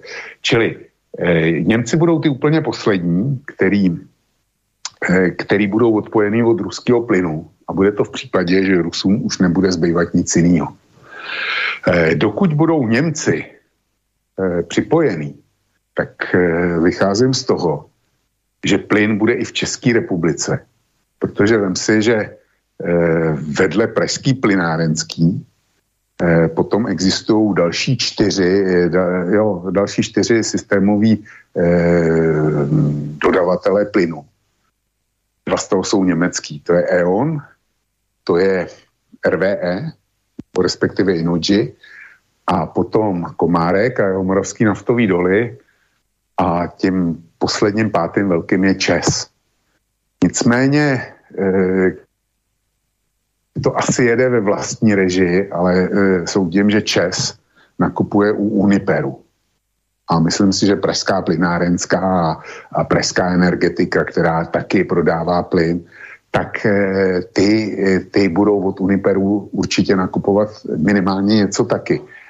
Čili dokud pojede Německo, tak my tady ten plyn budeme mít. A jeden z posluchačů mi dneska poslal zajímavý mail, kde eh, ze Slovenska, kde citoval Fialu, jak Fiala opět patří těm, kteří se bijou v prsa my Rusům za plyn v rublech platit nebudeme. No podeď bychom platili eh, Rusům eh, za plyn v rublech, když eh, my žádný plyn přímo z Ruska nekupujeme. Já mám před sebou otevře, jiný posluchač mi poslal, mi poslal eh, upozornění na článek Guardianu. Nevím, jestli ho rychle najdu. A to je taky moc pěkný. Tak klidně ho hledej, já zatím řeknu já informace. Já už ho mám, jo. Už máš, jo? Já už ho mám. Eh, Jeden, jeden odstavec přečtu. Mluvčí společnosti Shell řekl Guardianu, že společnost podnikla rozhodné kroky v reakci na ruskou válku na Ukrajině. Po konzultaci s vládami jsme oznámili svůj záměr opustit naše společné podniky s Gazpromem a související subjekty a postupně vyřadit všechny ruské uhlovodíky. Od té doby, co jsme oznámili tento záměr, jsme zastavili eh, veškeré spotové nákupy ruské ropy z kapalněného zemního plynu, a nákladu rafin, rafin, no, e, rafinerských produktů přímo vyvážených z Ruska. Takže důležitá je ta poslední věta. Jo. Ono to vypadá jako, že teda ten, e, ten šel, ten teda s Ruskem, když vidí něco ruského, že si předtím uplivne a otočí se a jde opačným směrem. Ale já tu já tu poslední větu, která je důležitá, přečtu znova. Od té doby, co jsme oznámili tento záměr, jsme zastavili veškeré spotové nákupy ruské ropy, skapalněného zemního plynu, nákladu e, rafinerských produktů, eh, přímo vyvážených z Ruska. Což znamená, že když zastavili spotové nákupy, tak není řeč o tom, že by zastavili dlouhodobý smlouvy, který, který eh, ještě mají a dobíhají. A eh, vedle toho zastavili nákupy všeho, co je přímo vyváženého z Ruska. Ale oni to klidně koupí eh, přes Indii třeba. Když to koupí Indové a řeknou, že to je z Kambodže, kde nejsou žádný plynový pole a, a dají jim to písemně, no tak, tak jako toho šelu nebrání, aby to, prostě lotejská směs, no, aby to, aby to, e, jako pak jim to přestane vadit, jo. Dobrá, Takže tak... Eh. to je, to je prostě západní postoj, který říká šel. Tak eh, vážení posluchači, blíží se poslední část a poslední třetina dnešní relace, takže nejvyšší čas, kromě vašich e-mailů, které do tuhle chvíli jste poslali a to na e-mailovou adresu studiozavinářslobodnývysílač.sk nebo přes naše webové stránky pod zeleným odkazem otázka do studia a já se hned za chvilku pustím do jejich čtení, tak přidat ještě tu unikátní možnost zeptat se živě po telefonu na telefonní lince 048 381 0101 svou otázkou vlka na téma, o kterém se dnes bavíme, nebo to, co byste chtěli doplnit, takže telefonní linka je o tuhle chvíli volná a pokud telefon bude, tak ho do eh, naší relace vezmeme a pustíme se tedy vlku, aby jsme nemuseli skutečně řešit poštovnu, protože nějaké maily tady jsou, ale nemyslím si, že by to asi na, na poštovnu dalo, tak zkusíme se to uh, nějakým způsobem vypořádat a odpovědět, protože jsou to otázky k tomu, o čem se už tady bavili. Jednu část jsme tady nezmínili, která je spíš, a určitě si na tom švákneš, protože uh, posluchač Andrej píše, jaký problém nakoupíme hrach, fazole, bonitové tyče a liščí chvosty. Uh, to jsou rady na úrovni Sulíka a Remišové. A já bych řekl i Jurečky. No samozřejmě, protože eh, toho jsem citoval, protože eh, náš ministr eh, práce a sociální věcí se dopustil, eh, se dopustil eh, jaksi projevu inteligence eh, hodného ministra Fialovy vlády, když konstatoval, že přece Eh, část, minimálně část ruského plynu se dá nahradit kravským trusem. A ten kravský trus, eh, mm, takže ten kravský trus eh, vezmeme a dodáme ho do bioplynových stanic. No a tam vy, vyprodukujeme přírodní metán, což je obnovitelný médium a všechno bude v pořádku, ať si Putin chroupne. Takže tolik místo, přeze, místo předseda české vlády. Já jsem usoudil, že má v hlavě trus. A on to, on to teda dokázal. Protože, protože eh, ano, bioplynové stanice by byly řešením, kdyby, byly, kdyby bioplynové stanice byly eh, v každé vesnici eh, a na kraji každého města, všude, kde jsou velký prasečáky, eh, všude, zejména tam teda, všude, kde jsou velký kravíny. A e, pak možná by to fungovalo. To slovo možná, nech posluchači berou. A k tomu byla dobudovaná příslušná infrastruktura, jo? to znamená potrubní rozvody, komprezorové stanice a tak dále. Ovšem to Genius neřeší. Genius prostě dostane geniální myšlenku, kterou nechť do detailu rozvedou ty hlupáci pod ním, který ty geniální myšlenky nemají. A že by to něco stálo, jako vybudovat takovouhle infrastrukturu, to Genius taky neřeší. Genius prostě dá do placu geniální nápad.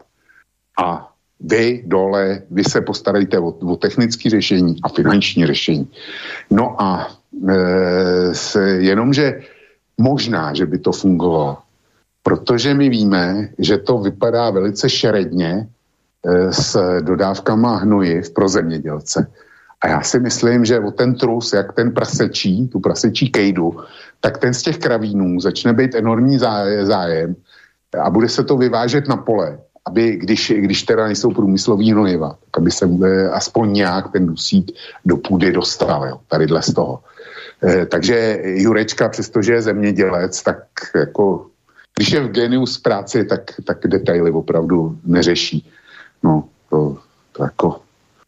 Tak e, takhle, tak, takovýhle ministry my máme. Tak, ale máme taky posluchače na telefonu, já mu děkuji za trpělivost, protože měl by být na telefonu a je tam už delší dobu, takže dobrý večer, slyšíme se? No, dobrý večer. Napřed eh, taková poznámka, už asi před pěti lety eh, Ringo Čech, František Ringo Čech prohlásil takovou myšlenku eh, v rádiu Impuls, že eh, řekl redaktorovi, pane redaktore, já už se toho nedožiju, ale věřím tomu, že vy si ještě zastřílíte, tak to na začátek a mám dotaz. Furt se tady řeší to, že eh, Rusko chce vlastně platby v rublech. Ale bych se zeptal na to, kdyby eh, Vladimír eh, Putin řekl, že chce platby eh, v čínských jenech, kdyby samozřejmě s tím Čína souhlasila, tak by mě zajímalo, kdyby, jdeme tomu, že ty platby byly čínských jenech, co by se potom dělo. To je vše, díky zatím, naschle. Děkujeme, nashledanou. No tak s tím by měl Západ podle mě stejný, stejný potíže, kdyby to bylo v čínských jenech, ale Vladimír Putin tohle neudělá. Zdravím teda do Brna, což jsem zapomněl, tedy to byl určitě posluchač z Brna, bych řekl.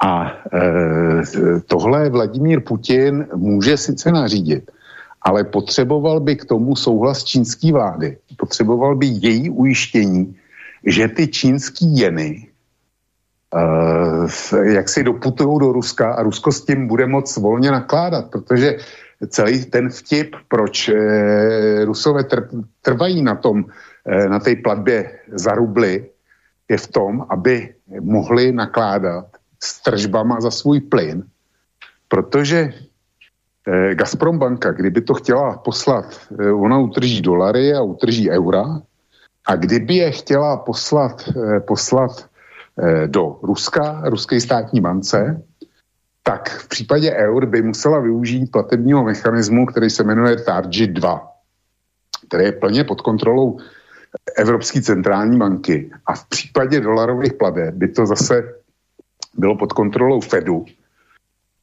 No a v obě instituce, jakmile by se ta platba objevila, tak, tak by ji okamžitě zmrazili a Rusy o tu platbu připravili. Takhle to Rusové mají ve vlastní režii, kdy Gazprom banka e, ty e, eura, ty tvrdý valuty prostě drží. A oproti tomu dostane půjčku od ruské centrální banky, která Eh, dostane půjčku od ruské centrální banky v rublech a ty jako potom zpětně přeposílá ruské, ruské centrální bance. Takže, takže Rusko má kontrolu nad, eh, těma, nad tou tržbou, která, kterou inkasuje za svý energetický nosiče. To je, to je vtip, proč to dělá. Kdyby to bylo na Jan, tak by potřebovala spolupráci Číny, která zdaleka není jistá. To je jedna věc. A za druhý, Číňanům by se asi nelíbilo, protože to je silně exportní země, tak by se jim asi nelíbilo, že by v tu ránu začala velká poptávka po Joanu a e, jeho kurz by spevnil. A to, to si myslím, že by dneska Číňanům vůbec nevyhovovalo. Takže to jsou slabiny tohohle projektu. Tak opět poslouchat na telefonu. Dobrý večer, slyšíme se? Dobrý večer, Martin by telefoně. Dobrý večer, Martine. No, ja by som mal tým tankerom na začiatok, že vlastne oni prepravujú ten plyn v zmrazenom stave a hovorí sa o minus 162 stupňov a celú tú prepravu, jak idú, tak vlastne sa hovorí, že 10% tej, toho plynu, ktoré vlastne majú naložené, tak spotrebujú na to mrazenie, hej? Takže o 10% je vlastne ešte menšia kapacita tých tankerov, respektíve 10% spotrebujú. Potom, čo sa týka toho, jak hovoril Vlk, že by nehovoril ten plyn, LNG a našich horákov, tak presne túto istú otázku som sa pýtal uh, u pana Novotného v relácii, mal uh, vášho bývalého českého a neviem, či to bol predseda predstavenstva plináreskej spoločnosti nejaké asi tej pražskej, hej, tej pražskej, tak ten tam bol a presne toto som sa ho pýtal, pretože on má nejakú firmu, ktorá vyrába spotrebiče, či by to horelo. On hovoril, že by to horelo, že by to mohlo trošku viacej dymilo, ale že by to horelo aj v tých horákoch. No a potom som postrehol, že zase u nás bol v debate uh, šéf slovenského plinárskeho priemyslu a ten hovoril, že keď sa aj v tom krku uh, prečerpáva ten plyn pre Slovensko z tých tankérov, z tých NLG, že vlastne on sa fyzicky, fyzicky sa na Slovensko nedostane, pretože v našej e, plynovej sústave, respektíve tej družbe, je oveľa vyšší tlak, ako e, sa natlakuje z toho krku, takže sa to potom nejako vykšeftuje na spotovej burze. A to by ma tiež veľmi zaujímalo, že ako sa to môže vykšeftovať, keď vlastne potom ten ruský plyn aj tak tu musí byť, hej, keď ho vlastne vymenia za ten ruský plyn s volakým. To je jedna ďalšia vec. No a ďalšia vec, velice dôležité, otázka je vlastne, že keby to ten Putin nastavil v celej Európe, tak čo sa stane? Hovorí sa, že my financujeme jeho zbrane, ale keď si zoberete, tak eh, on vlastne financuje tú vojnu s rublami a keďže eh, sankcie odstrihli vlastne od skoro celej západného sveta, tak eh, neviem, tí ľudia sú v Rusku tak odstrihnutí a vlastne, čo sa týka západných vymožeností si dovolovať nemôžu, tak vlastne on by s tými rublami to vykryl tú vojnu. Ale čo by sa stalo u nás? Veď vlastne tí vlády, oni riskujú, že tí občania sa im postavia. Kto bude žiť bez teplej vody, bez tepla, uh, potraviny drahšie a všetko možné, tak ja si myslím, že Putin má veľa väčšie zbranie v rukách ako Európska únia. Čo si o tom myslí pán Bok? Ďakujem pekne. Děkujeme za zavolání. Já si nejsem jistý, kdo má, eh, kdo má silnější pozici a větší, větší zbraně. Eh, ruský obyvatelstvo pravděpodobně, pravděpodobně eh, bude trpělivější a ochotnější snášet jaksi dopady těch sankcí, které jsou, kterým jsou Rusové podrobovaný a budou podrobovaný. Bejt Rusem příští 20 let, to nebude žádná legrace. To, to prostě, eh, ty budou ostrakizovaný způsobem a šikanovaný, jaký svět ještě nezažil, to, eh, to prostě, eh, no, nezávidím jim. A nezávidím jim ani lidsky, ani ekonomicky vůbec ne. A je otázka, kdo se, kde ty masové nepokoje, kterým dojde, tak vzniknou dřív. Jestli to bude v Rusku, anebo jestli to bude eh, na západě. Rusové eh, zveřejnili čísla o inflaci poslední, to rychle zkusím najít, ale fakt je, že dneska eh, dneska snížili... Já myslím, že 22%, že má Rusko. Já si myslím, že nemá, teda už, je už 22%, ale... No, ne sazbu, inflaci. Ne, já vím. Já Rokovou sazbu taky. snížili na 14, to dneska jsem viděl. Rokovou sazbu snížili na 14, ale nemyslím si, že mají že mají e, inflaci e, těch 22%, to už ne. Já jsem o tom dneska něco čet, už to tady mám. E, jo, tak je tady e, prognoza Ruské centrální banky. Pro rok 22 HDP eh, klesne o minus 8 až 10 a roční inflace bude někde mezi 18 až 23% My v České republice nejsme podrobení žádným sankcím a jsme, jsme s inflací na 13% a Česká národní banka řekla, že by to mohlo být až 16% A to nemáme žádný, žádný sankce. Takže v čem se lišíme? HDP eh, v roce 23 eh, podle Ruské centrální banky 0 až minus 3% a roční inflace by měla být mezi 5 a 7. Jestli budou mezi 5 a 7, tak budou řádově na stejné inflaci jako Česká republika.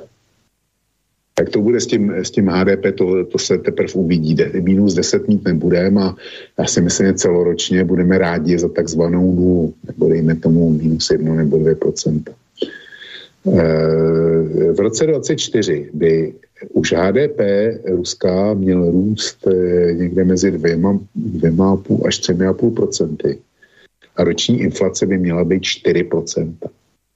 No a eh, Čanaba říká, že v roce 2024 by se konečně ráda dostala k inflačnímu cíli 2 procenta.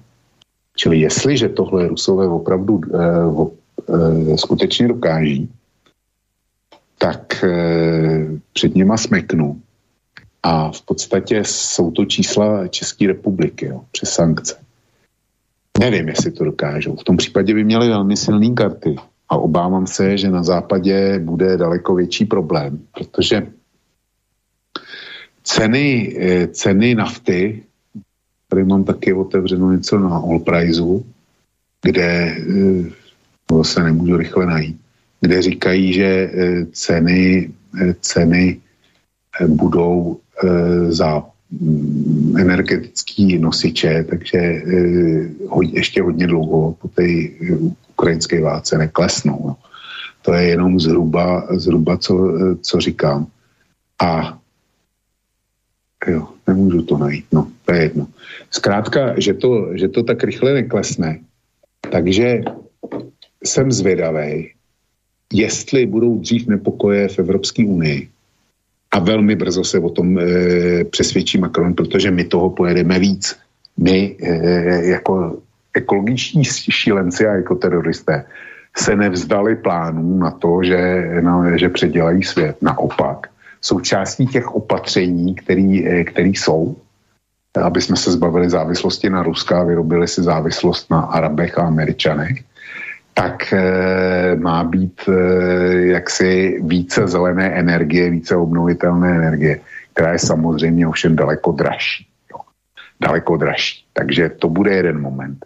Druhý, doje, druhý e, moment bude jasný přerušení dodavatelských řetězců, pokud Rusové budou chtít protože jsou velkými dodavateli různých průmyslových kovů a dalších surovin.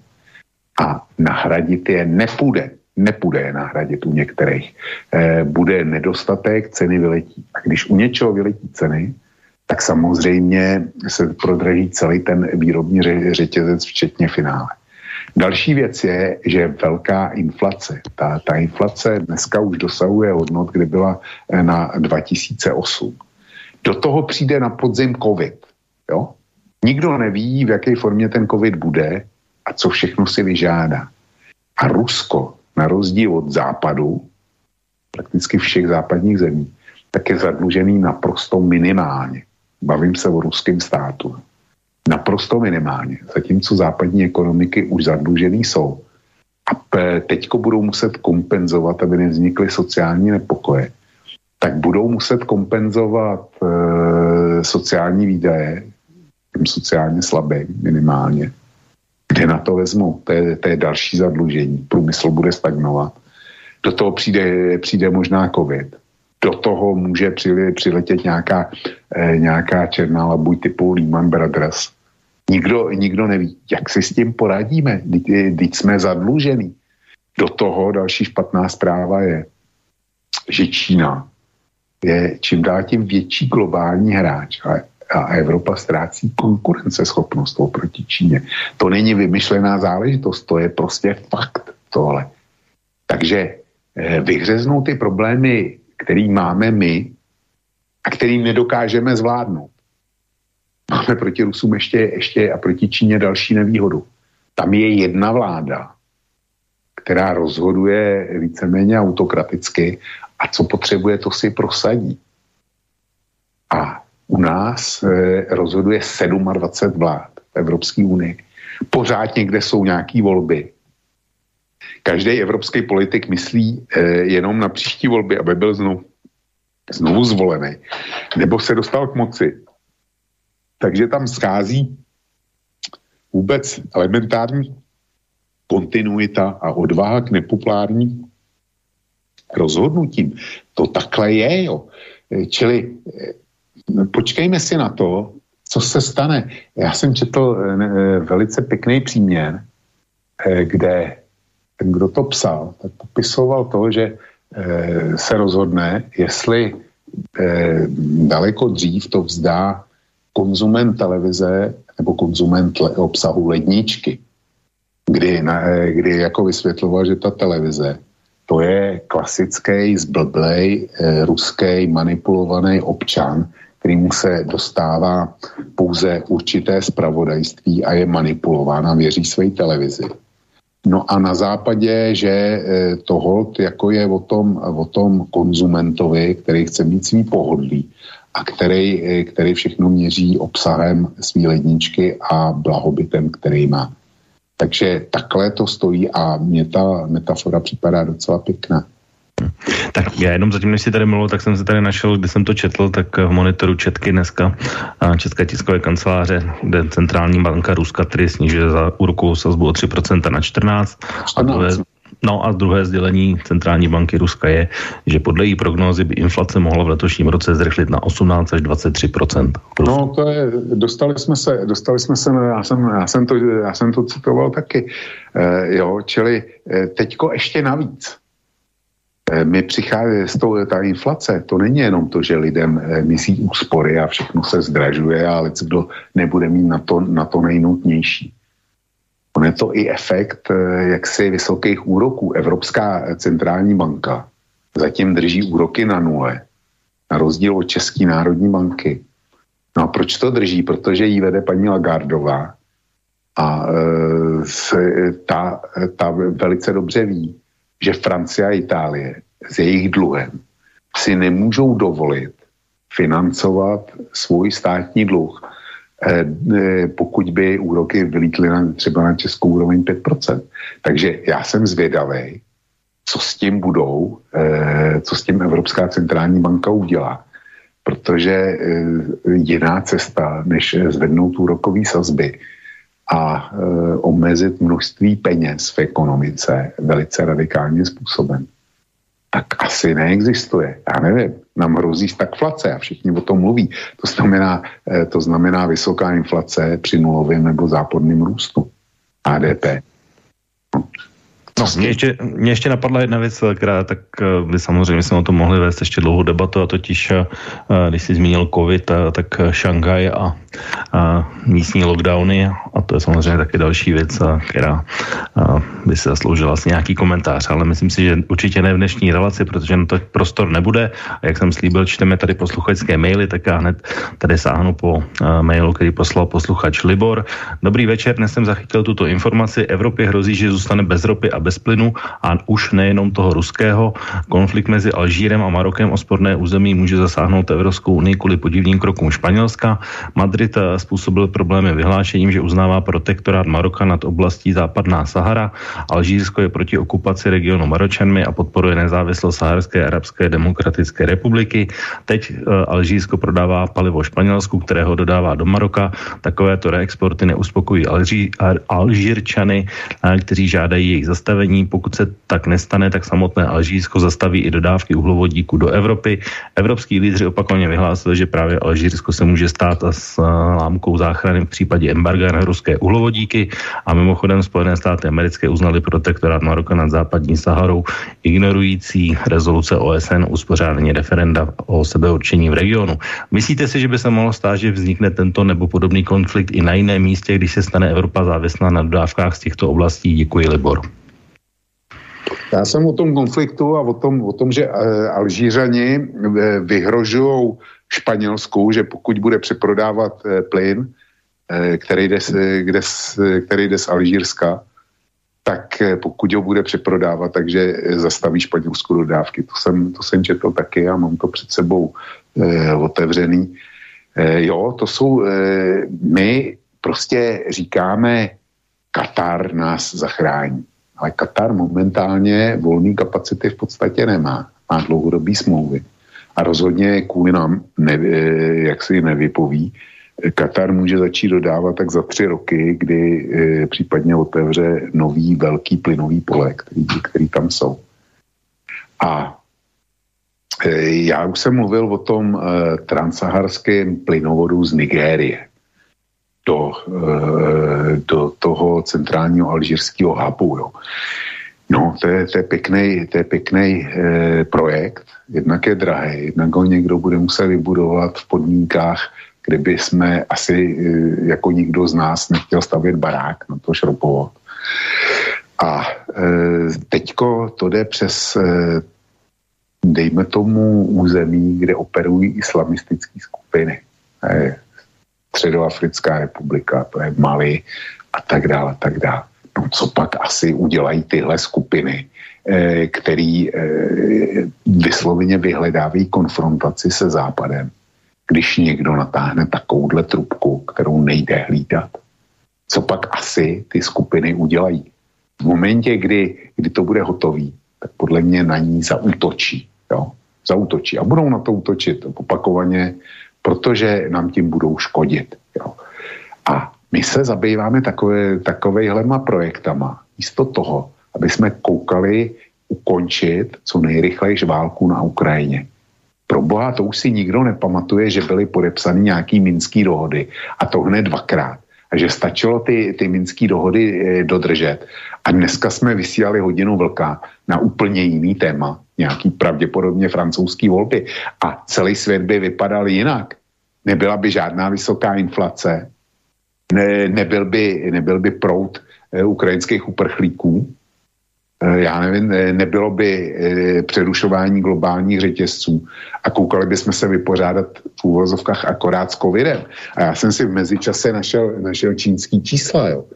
Tak eh, ty mají, ty mají 5659, dneska měli 5650 eh, nových případů.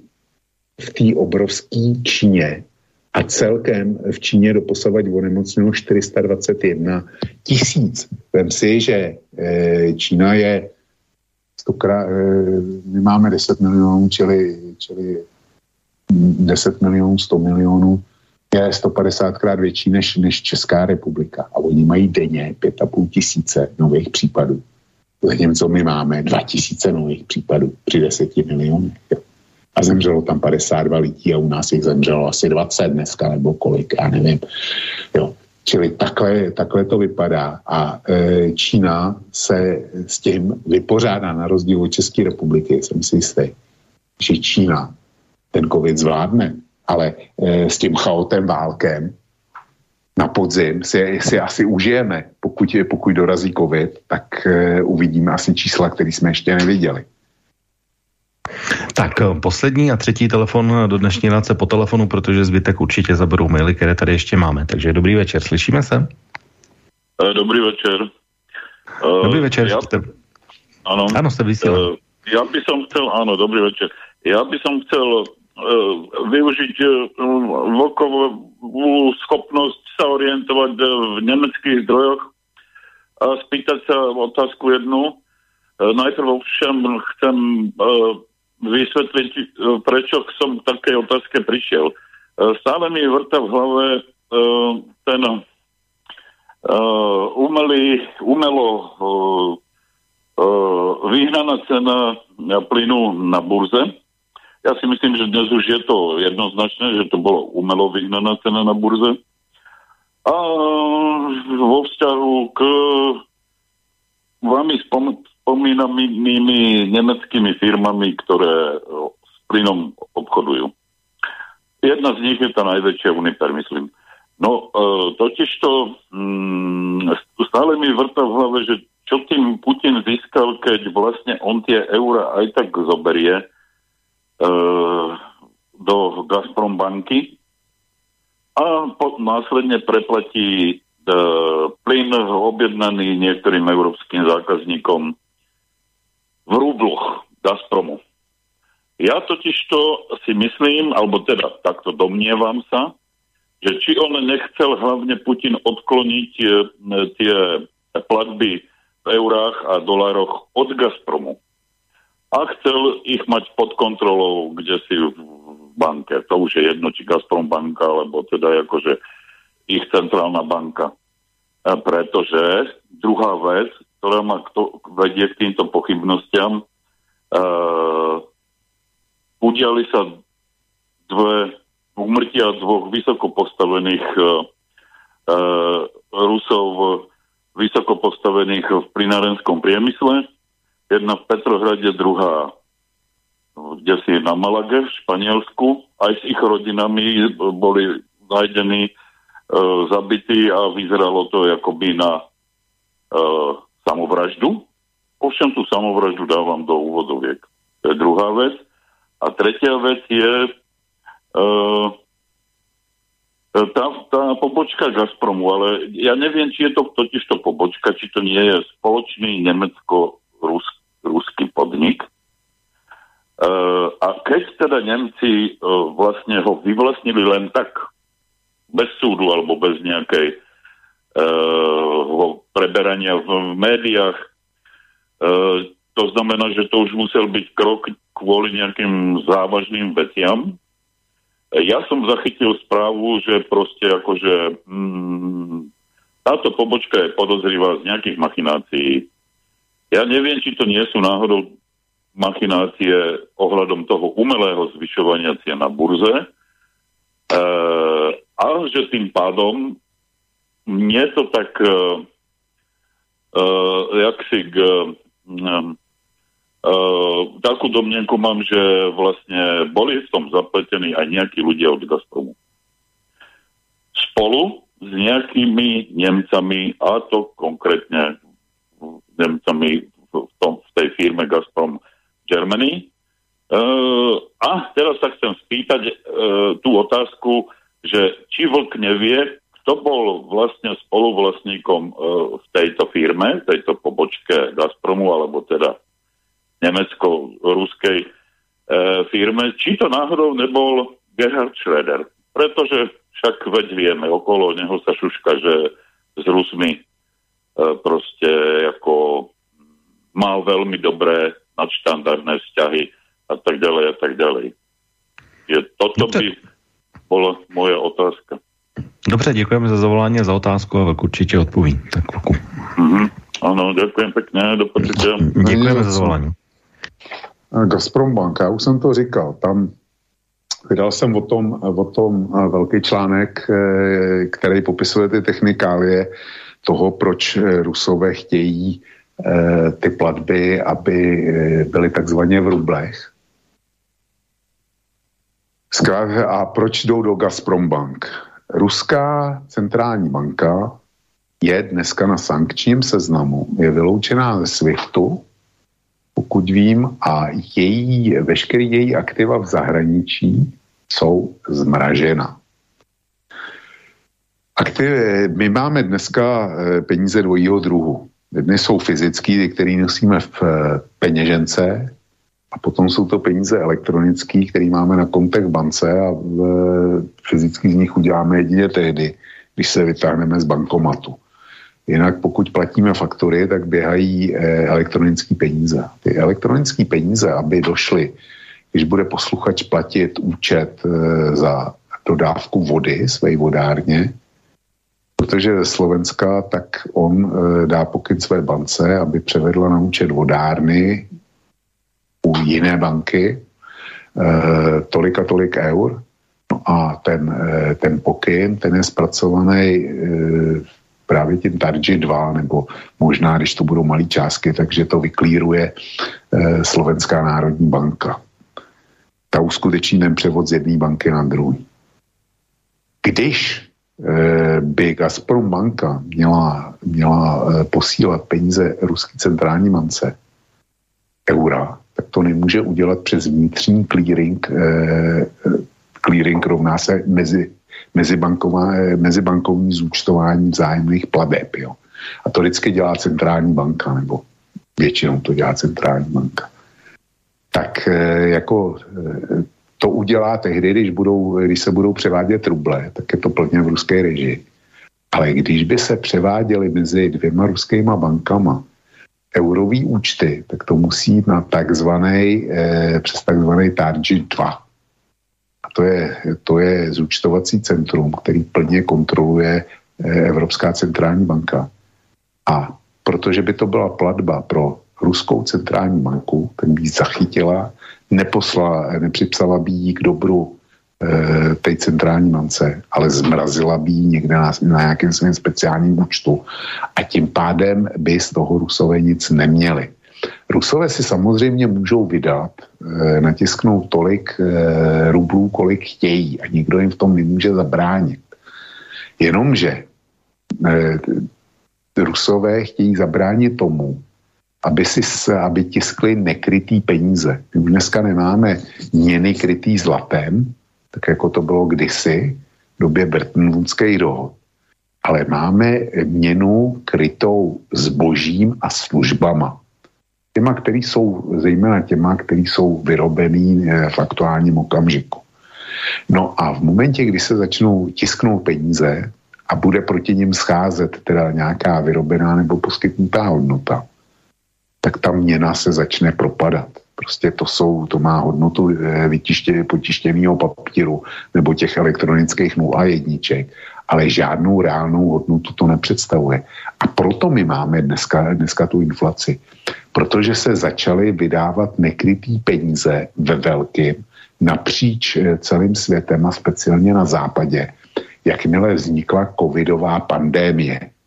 Jo, aby lidi eh, nemuseli aby se lidi nebouřili kvůli tomu, že eh, nemají za co koupit základní potraviny a zaplatit prout a plyn a bydlení, no tak eh, fabriky, přitom fabriky stály, nic nevyráběly, no tak byl ten všelijaký ty podpůrný programy pro firmy a taky kurzarbajty, kdy se lidi platili za nic, za to, že byli doma jenom proto, aby se udržela takzvaná zaměstnanost a lidi měli nějaké prostředky. Čili my jsme dávali do oběhu nekrytý peníze a tudíž máme teď inflaci. A přesně to chtějí eh, Rusové eh, eliminovat, protože kdyby si zatis, eh, eh, jako tiskli ruble za nepokrytou hodnotu, protože ta by byla zmražená Evropskou unii nebo Spojenýma státama, tak dřív nebo později, spíš dřív se jim, se jim zroutí měna. Čili to je vtip, proč to, proč to vlastně chtějí. Eh, pak byl další dotaz na ty sebevraždy těch vrcholných představitelů Gazpromu. To jsem zaregistroval, ale nemám k tomu žádný, eh, žádný komentáře. Prostě přečet jsem si to a dál jsem zatím nešel, protože mě to popravdě řečeno nezajímalo. Takže eh, bohužel tady posluchači nejsem schopen odpovědět. A teďko, jak je to s tou německo, vyvlastněnou německou dcerkou Gazprom. Eh, posluchač má správný tušení, respektive spíš o tom něco četl.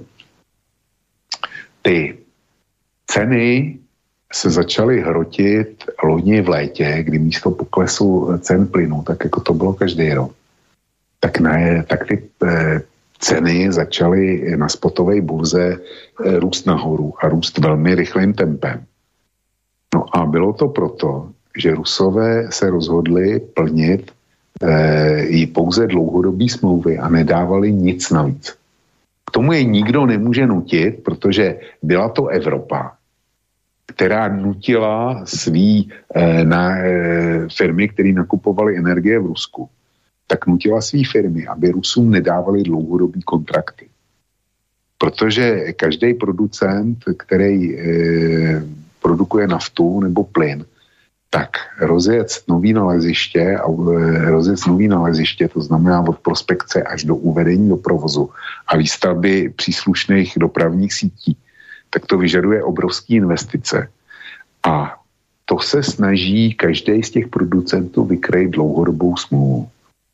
A Evropa e, a Západ jako takový už tlačil systematicky na Rusko předtím, a nechtěl, aby jeho nákupčí ty dlouhodobé kontrakty dávali a chtěl si na Rusech vynutit, že to budou prodávat přes spotovou burzu, kde si to budou moct jako regulovat. Jenomže to, to fungovalo v době, kdy byla nadprodukce, světová nadprodukce zemního plynu a nafty. Ale v momentě, kdy, kdy toho začne být z nějakého důvodu nedostatek, a ten nedostatek klidně, řeknu, vytvořili rusové uměle, eh, kdy nedodávali nic navíc. jen teda podle dlouhodobých smluv. Tak najednou ten plyn nebyl, v lacinej, naopak rost, rost. Eh, cena rostla stále nahoru. A všichni čekali, kdy se to vrátí a nebyly naplněny zásobníky. A Gazprom jako takovej, ten si dlouhodobě, speciálně přes tu německou dcerku, tak si dlouhodobě pronajal e, tři nebo čtyři velký zásobníky v Německu plynu. No opravdu velký. No a Gazprom tyhle, tyhle zásobníky před letošní e, zimou nenaplnil. Protože když Evropská unie na něj tlačila a někdo může říct, že Gazprom už se připravoval na válku, a je to docela možný, já to nebudu vylučovat, tak eh, Gazprom zkrátka ty zásobníky nenaplnil a tím pádem vzniknul nedostatek plynu a, a ceny šly ještě vejš. Což ovšem a Němci teda eh, chtěli zabránit opakování stejného scénáře letos. A říkají, oni, eh, oni říkají, že z tohoto důvodu eh, ten Gazprom Německo znárodnili nebo prostě ho Rusům odebrali. S tím tež hrozí teďko Poláci, e, další ruské firmě, Novatek. K tomu se snad ještě dostanu a vrátím, protože to je opravdu pikantní historie. A zkrátka ten, tu německou dcerku Gazpromu tu vyvlastnili. No ale Rusové rozhodně nevidí žádný důvod, když jim to bylo sebraný, protože byl to jejich majetek, když jim to bylo sebraný, tak ten bývalý německý Gazprom už nedostane, nedostane ani kubík, tím jsem si jistý. Čili Němci budou mít, Němci budou mít ty zásobníky, budou si je moc naplnit, to je pravda, ale ten plyn bude muset pocházet vodinuť a bude daleko dražší. Jo. Tak eh, Gerhard Schroeder, ten s tímhle nemá nic společného. Gerhard Schroeder, pokud se pamatuju, tak je předsedou představenstva celého Gazpromu. Znamená té ruské matky, jo, hlavou toho koncernu. A říká, že eh, je připravený v podstatě tuhle pozici opustit, pokud Rusko něco, jo, pokud by zastavilo dodávky jako takový. Takže by skončil okamžitě. A vyhodí ho se SPD, myslíš? No to, to asi jo, ale já jsem se zmínil o tom, o tom Polsku, protože tam je velice pikantní situace. No to je vlastně ta situace, o které jsem mluvil na začátku, že no. jsou ty tři okrsky bez plynu no, momentálně. No počkej, oni to nejsou tři okrsky, oni to jsou tři vojvodství. vojvodství, ano, ano. To znamená, jako kdyby, jako kdyby eh, tři kraje u nás v České republice prostě neměli plyn. A je kuriozní zdůvodnění, proč k tomu došlo. Jsou to, jsou to vojvodství, kde je dominantním dodavatelem ruská firma Novatek. A ta vlastní nejenom, ta tam nejenom hraje roli toho, toho eh, Inoji u nás, nebo slovenského plynárenského podniku na Slovensku, kde je monopolní dodavatel těch vojvodstvích, ale jí byly prodány Polskem i celá plynárenská infrastruktura, to znamená e, veškerý e, rozvodní stanice a e, všechna potrubí. No a Poláci dneska vydali tvrdý prohlášení, že buď e, ten Novatek převede tu infrastrukturu na polský podniky, anebo že ho vyvlastní. Já jsem, eh, já jsem zvědavý, jak tohle dopadne, protože to bude docela zajímavý. A je to další krádež v podstatě. No a e, s, Gazprom přestal Novateku dodávat, dodávat prostě plyn. Proč by, to je jako vnitroruská záležitost, ale ono s tím Novatekem tomu jako ukrát majetek, to nebude žádná legrace, protože e, licenci na vývoz plynu z Ruska mají dvě firmy, Gazprom a právě Novatek. Gazprom má licenci na zemní plyn, dopravovaný potrubíma, a Novatek e, naopak má licenci na vývoz LNG jo, z e, Ruska. A e, je to, ten skapalněný plyn od Rusů zatím kupují i západní společnosti. No a e, když to, když to jako mm, Novatek přijde o ty polské infrastrukturní e, projekty, tak se taky může stát, že západní společnosti nedostanou ani deko toho skapalněného plynu no, od Rusu do budoucna. Jsem zvědavý, co z toho opravdu bude. Ta situace je kuriozní. A nejkurioznější je zdůvodnění.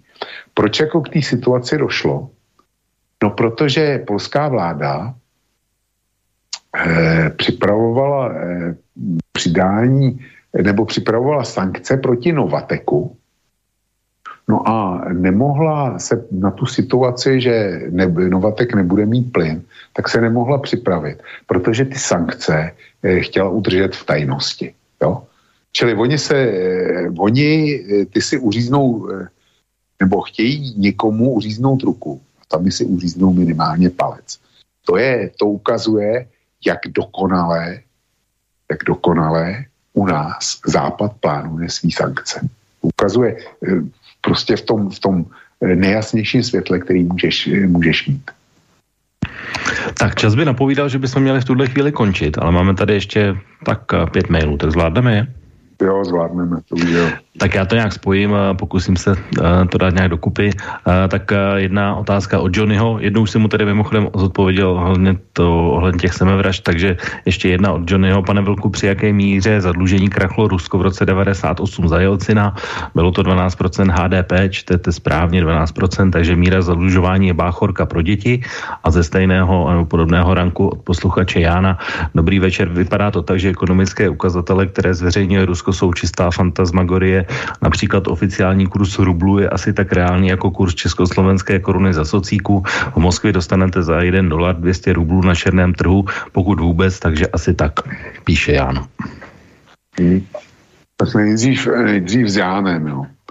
E, nevím, e, v Moskvě nejsem, nikdy jsem tam nebyl a nevím, jak funguje jejich, jejich e, černý trh, ale v každém případě jeden z těch kroků, který udělala Eh, šéfka Ruské centrální banky, tak je i umožnění nějakých nákupů valut ruskými občany a ruskými podniky eh, v Rusku, protože to eh, v prvních týdnech po válce bylo, bylo zakázané. A ty valuty prostě nakupují podle kurzovního lístku Ruské národní banky a zrovna tak firmy když eh, potřebují nebo když mají schválený limit na nákup, tak to nakupují podle kurzovního eh, lístku ruský centrální banky. Takže eh, černý, černý trh v pořádku, jestliže někdo chce nakoupit valuty nad 10 tisíc dolarů, by zajímalo, kolik Slováků si může dovolit jít, dovolit koupit, jako z volné ruky 10 tisíc dolarů, kdyby se k tomu rozhodlo, rozhodli. Samozřejmě, že by byly. To já typu tak 20%, možná 25%, ale zbytek populace eh, by měl smůlu s takovýmhle nákupem, prostě by na to nedosáhl. Tak jako v Rusku to bude, to bude přibližně stejný. Jo. Takže já bych s tím, s tím černým kurzem neoperoval. A fakt je, že e, podle oficiálních kurzů, které jsou k nalezení i na amerických e, webech typu Yahoo Finance a další podobný, tak e, ten rubl je dneska silnější, než byl před válkou. No a k Johnnymu, já už se nepamatuju na to, kolik klesnul e, ruský HDP, ale tam ti jedna věc je pokles HDP. To ještě ne, nemusí znamenat krach státu. E, druhá věc je, e, jaký jsou další e, okolnosti toho, že stát dospěje ke krachu. Prostě, že stát zbankrotuje. Ty bankroty to není, to není nic nového. Bankroty udělali i státy v době, kdy se platilo mincema, ty mince byly zlatý a stříbrný a přesto státy dokázaly zbankrotovat. Jo. Takže eh, na bankrot musí být, musí být e, splněno, nebo e, bankrot je vyvolán tehdy, když je naplněna řada podmínek. A to se stalo v roce 98 nebo 97 v Rusku díky, díky Jelcinovi. No teoreticky se to může stát už příští týden, o tom se mluví o techni- takzvaném technickém defaultu. To je, to je, to je technický default a e, samozřejmě, že tím všichni operujou. Jenomže co to je, co to je default Ruska dneska? E, když je default, tak to znamená, že dlužník není schopen uhradit svý závazky. To není případ Ruska. Rusko ty peníze má, a pokud mu e, Západ povolí, aby to uhradili z těch zmrazených rezerv, tak ty dluhy budou okamžitě vyrovnaný. A všichni to vědí, to je jedna věc. Druhá věc je, že Rusku to umožněný není. Takže Rusové jednají stejným způsobem, jako ty, když eh, se dostaneš do nějakého problému s někým, budeš se soudit o nějakou platbu, nevíš, jak ten sport, dos, eh, jak ten sport dopadne, a aby si omezil eh, množ, eh, možný škody, eh, že ten rozsudek, konečný soud, že postaví proti tobě, tak dáváš ty dlužní částky, ty, ty který rozporuješ, tak posíláš do advokátní úschovy. Jo? A to znamená, že a posíláš to tam splátky plus úroky, tak aby, aby se nebyl v prodlení, A když ten soud dopadne proti tobě, tak to ten dlužník dostane, tak jak eh, si předepsal. A když to nedopadne, když to dopadne pro tebe, tak všechny ty peníze dostaneš, eh, dostaneš na zpátek. A Rusko to dělá stejně. To založí uh, účty v rublech no a posílá na to rublovou, rublovou protihodnotu proti, uh, podle současného kurzovního lístku. A vzhledem k tomu, že zatím má přebytek platební bilance, a to velký přebytek platební bilance, tak ten kurz není, není umělej a není vinou Ruska, že, e, že nemůže zaplatit. To je jedna věc. Čili není to klasický default, na rozdíl třeba od Argentíny, která když se dostane do defaultu, a to se dostává pravidelně každý deset let, tak e, opravdu je v platební neschopnosti a není schopná platit.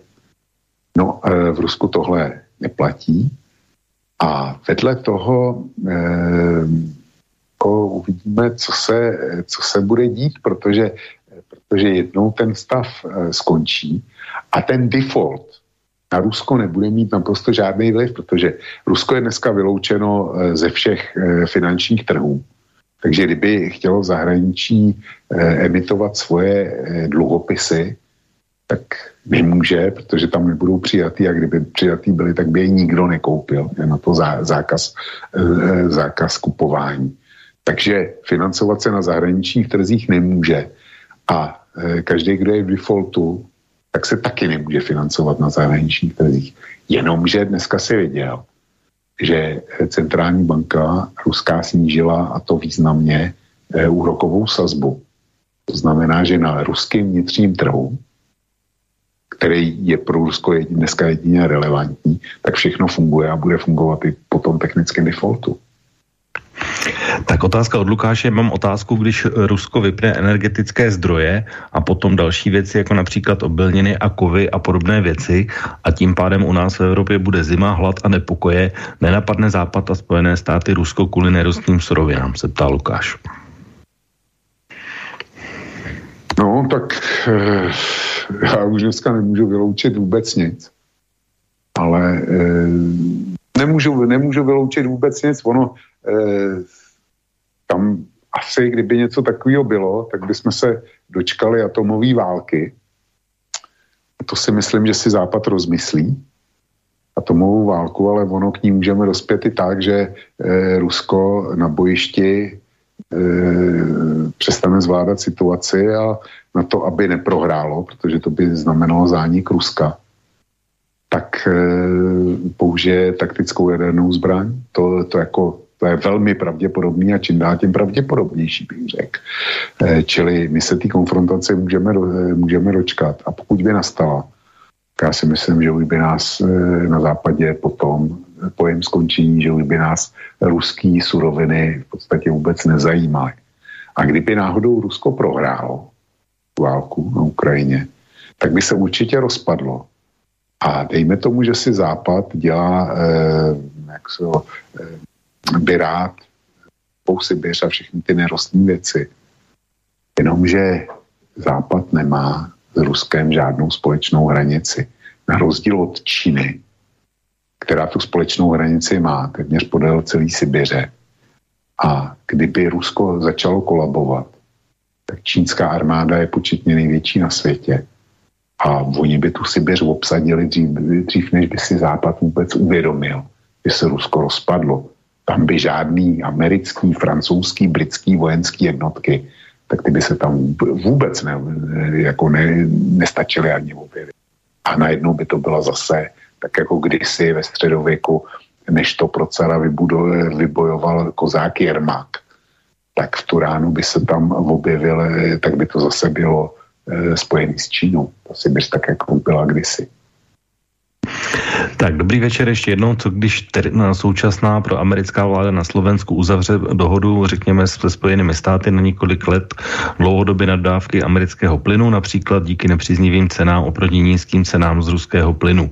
Po volbách nová vláda, která nebude pro americká, bude chtít odstoupit od takové smlouvy a přiklonit se k ruskému plynu. Když nová vláda nebude moct změnit smlouvu a dodavatele, myslíte, že nenastoupí různé formy občanské nespokojenosti a co u vás, či jiných evropských státech, které budou závislé na cizích dodávkách? To se ptá Andrej. No a chci Andrejovi říct, že si stejnou e, otázku kladu v podstatě každý den a nemám na ní odpovědi. Tak to bylo hodně stručné. Pak jsou tady uh, dva příspěvky, kde vlastně otázka není, tak ale já to přečtu, protože posluchači se s tím dali práci. Dobrý večer, my se můžeme bavit o tom, jestli plyn dodají Němci, Čechům, uh, Řeci, Bulharům a podobně, ale ty dodavatele ten plyn musí od někud vzít. Většina evropských zemí vlastní plyn netěží, aspoň ne dost a musí koupit buď ruský nebo americký plyn. Evropa tedy může platit buď vojnu Rusům na Ukrajině nebo Američanům po celém zbytku světa. Ruský plyn je lacinější a jejich volny zabíjí méně lidí. Za mě je ta volba jednoznačná. Pěkný večer, to píše Igor a posluchač, který je, se podepsal jako Gabriel. Zdravím, posílám vám věcné večerní vyjádření ministra zahraničí věcí Maďarska Petra Siletova eh, ohledně plynové krizi.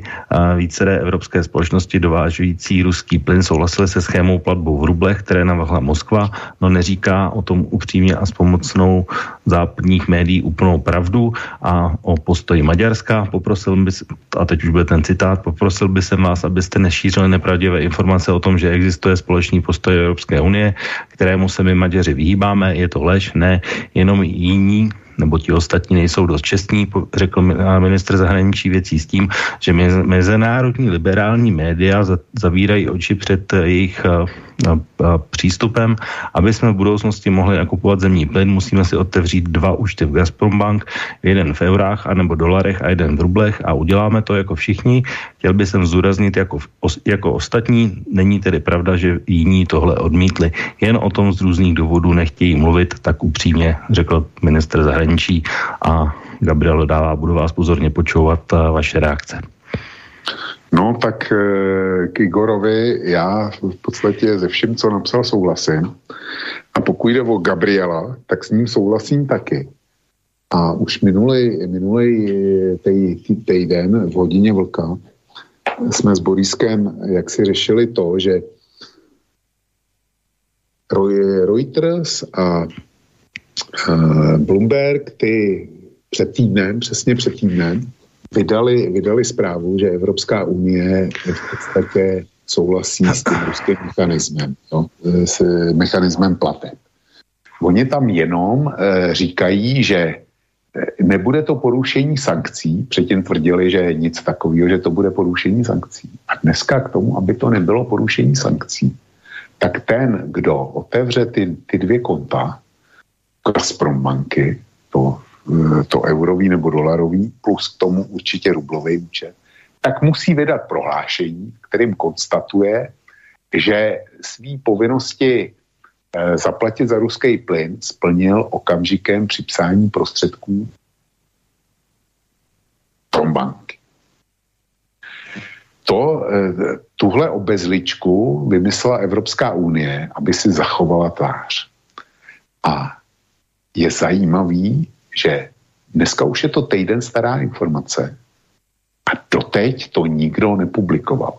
Kosa byla jediná, pokud vím, tak to bylo jediný médium eh, v československém informačním prostoru, eh, který tohle přineslo a já jsem tenkrát napsal, že eh, zcela bez obalu, že Evropská unie povolila platby v rublech.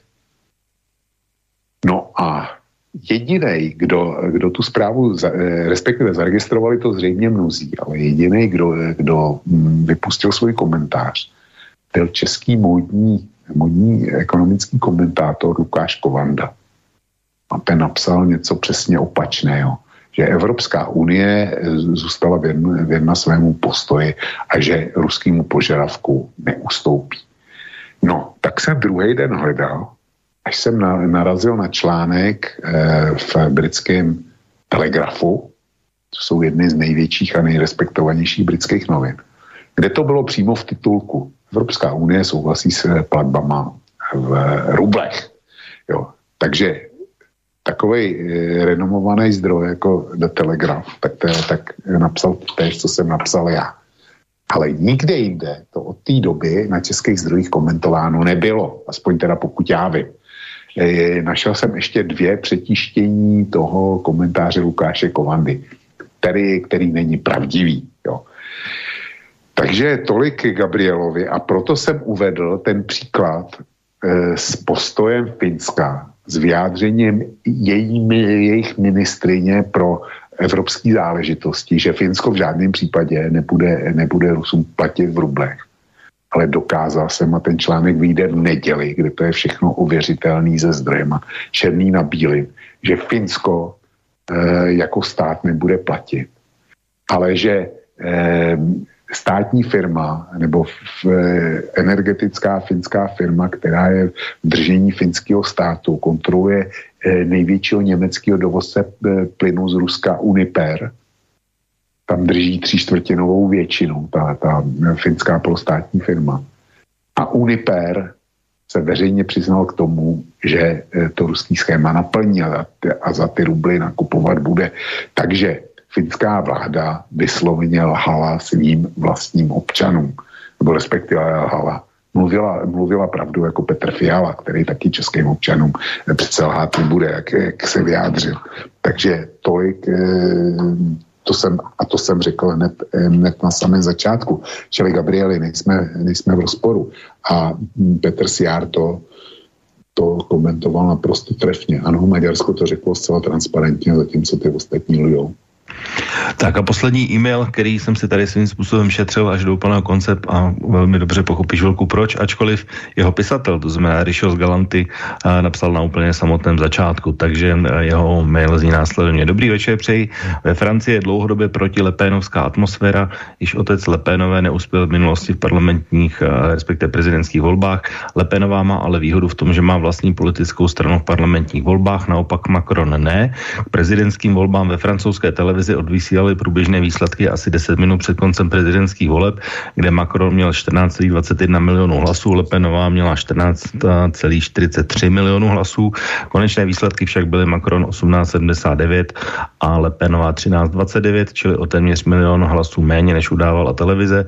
Mluví se o cinklých volbách. Jaký je názor pana Vlka na tento zvláštní výsledek? Děkuji pěkně, Rišo z Galanty.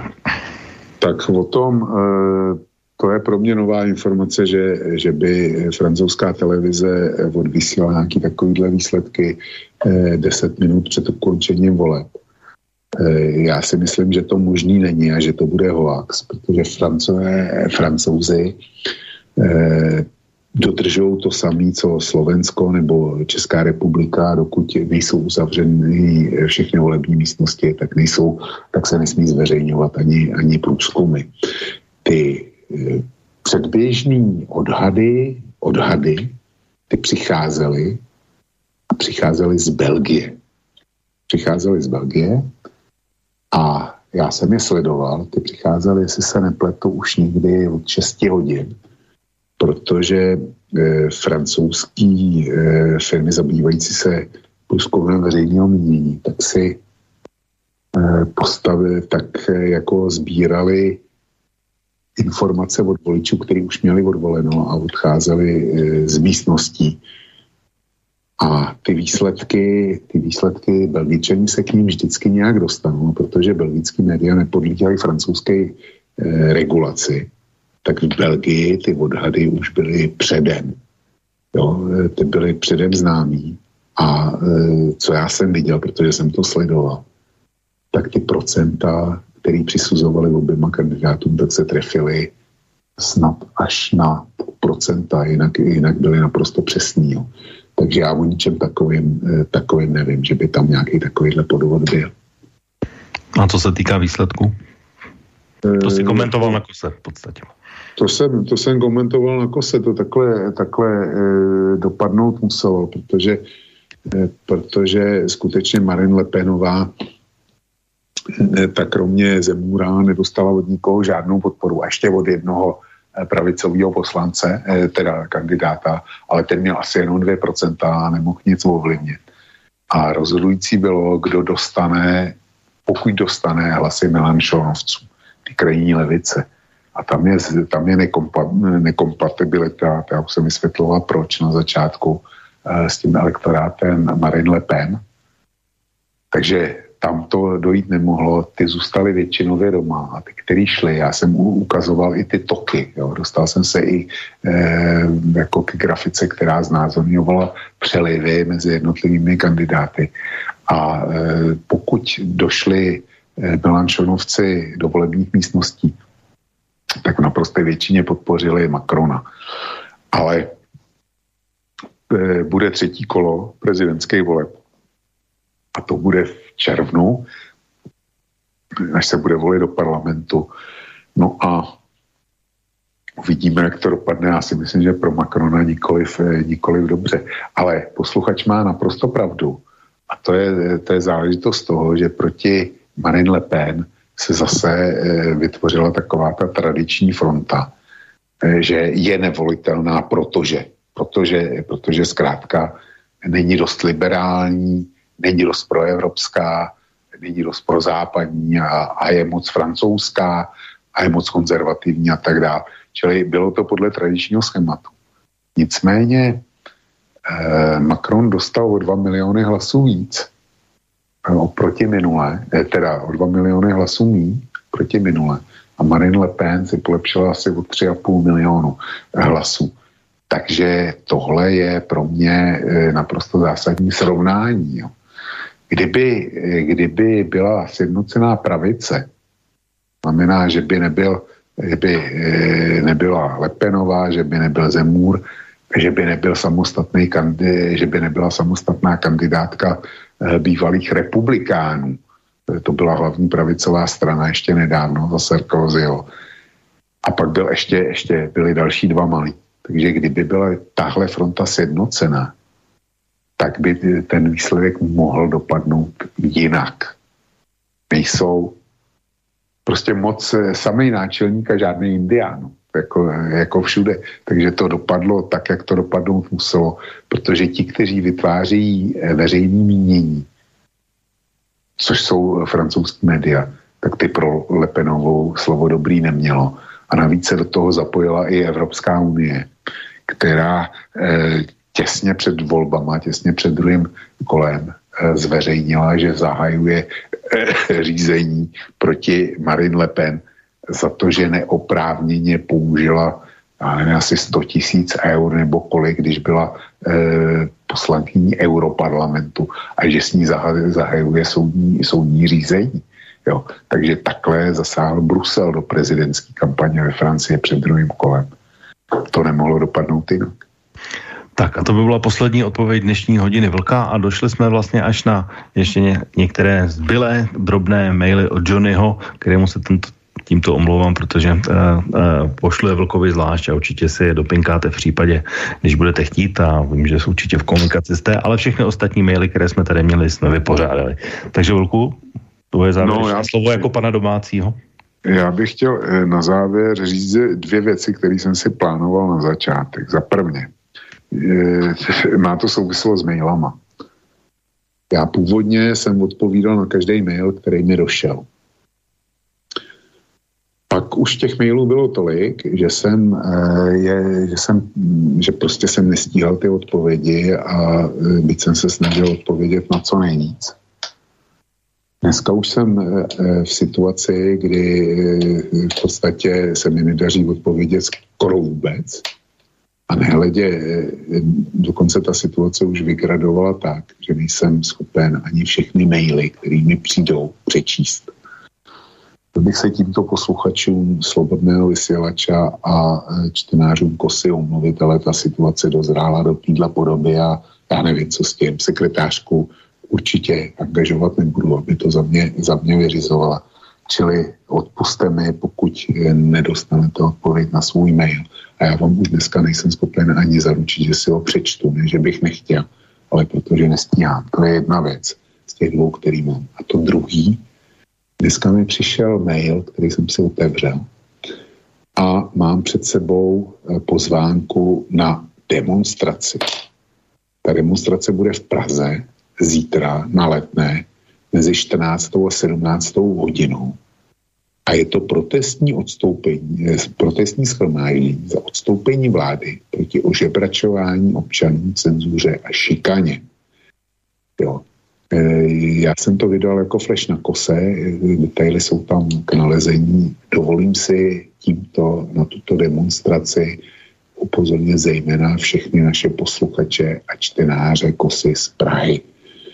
Protože, protože drahota evidentně cenzura u nás evidentně tak je a šikana u nás evidentně taky existuje. Takže zítra mezi 14. a 17. v Praze na letné.